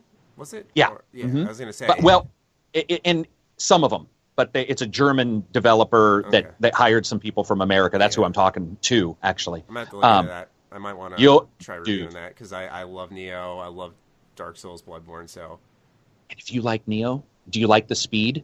I always use Like the low stance. Because, dude, I'm telling you, um, the moment you play Surge, within five minutes, you're like, "Whoa, I'm fast!" It's it's awesome. Like, and Alright. it feels. It, it they've changed like high and low attacks, so instead it's vertical and horizontal, Hmm. Yep, and so you have oh, dude, you have to that. like watch for openings against bosses, and awesome stuff.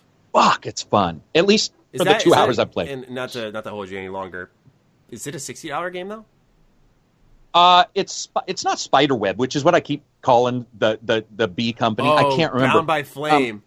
Bound by Flame. Sorry, is Fuck, the, I um, hated that game. I'm Oh, so did I. So did I. Oh my god, I tore into that one. I, they they made me feel so bad too because they were like, "Please link us your review when it's up." I rip into this game. I'm like, "Here's my my review," and they're like, I hate. "They're like, Yeah. we see you didn't like the game. We're sorry." I'm like, "Oh fuck, I'm so- I'm kind of sorry, but fifty nine ninety nine, and so um and and looking at it, I can only say that what I've seen and what they told me, and and what uh, looks like a bunch of Polygon and a bunch of people just are crowing about it today. Actually, um, they uh, it's supposed to be pretty long. Uh, and and like have a, a good amount of gameplay, but All yeah, right, so I'm so Monday that'll that. be that'll be out. Cool, cool. All right. Well, thank you, Carrick, for joining us. Thank you, Lone, for getting up. That was nice a and early. blast. You're welcome. Yeah, really appreciate that. I'm Um, gonna make some eggs. Yeah, I was about to say, you go eat, man. And thank you guys for those who listened this long, two hours twenty minutes now. Be sure to fire a tweet our way. We'd like to thank you for your time. Yes, for sure. You know, it's always awesome when you guys stay tuned for all of our blabbering the full way. And Thanks we'll for giving you up your life. next week. Yeah. Yeah. So- Peace out. Peace out.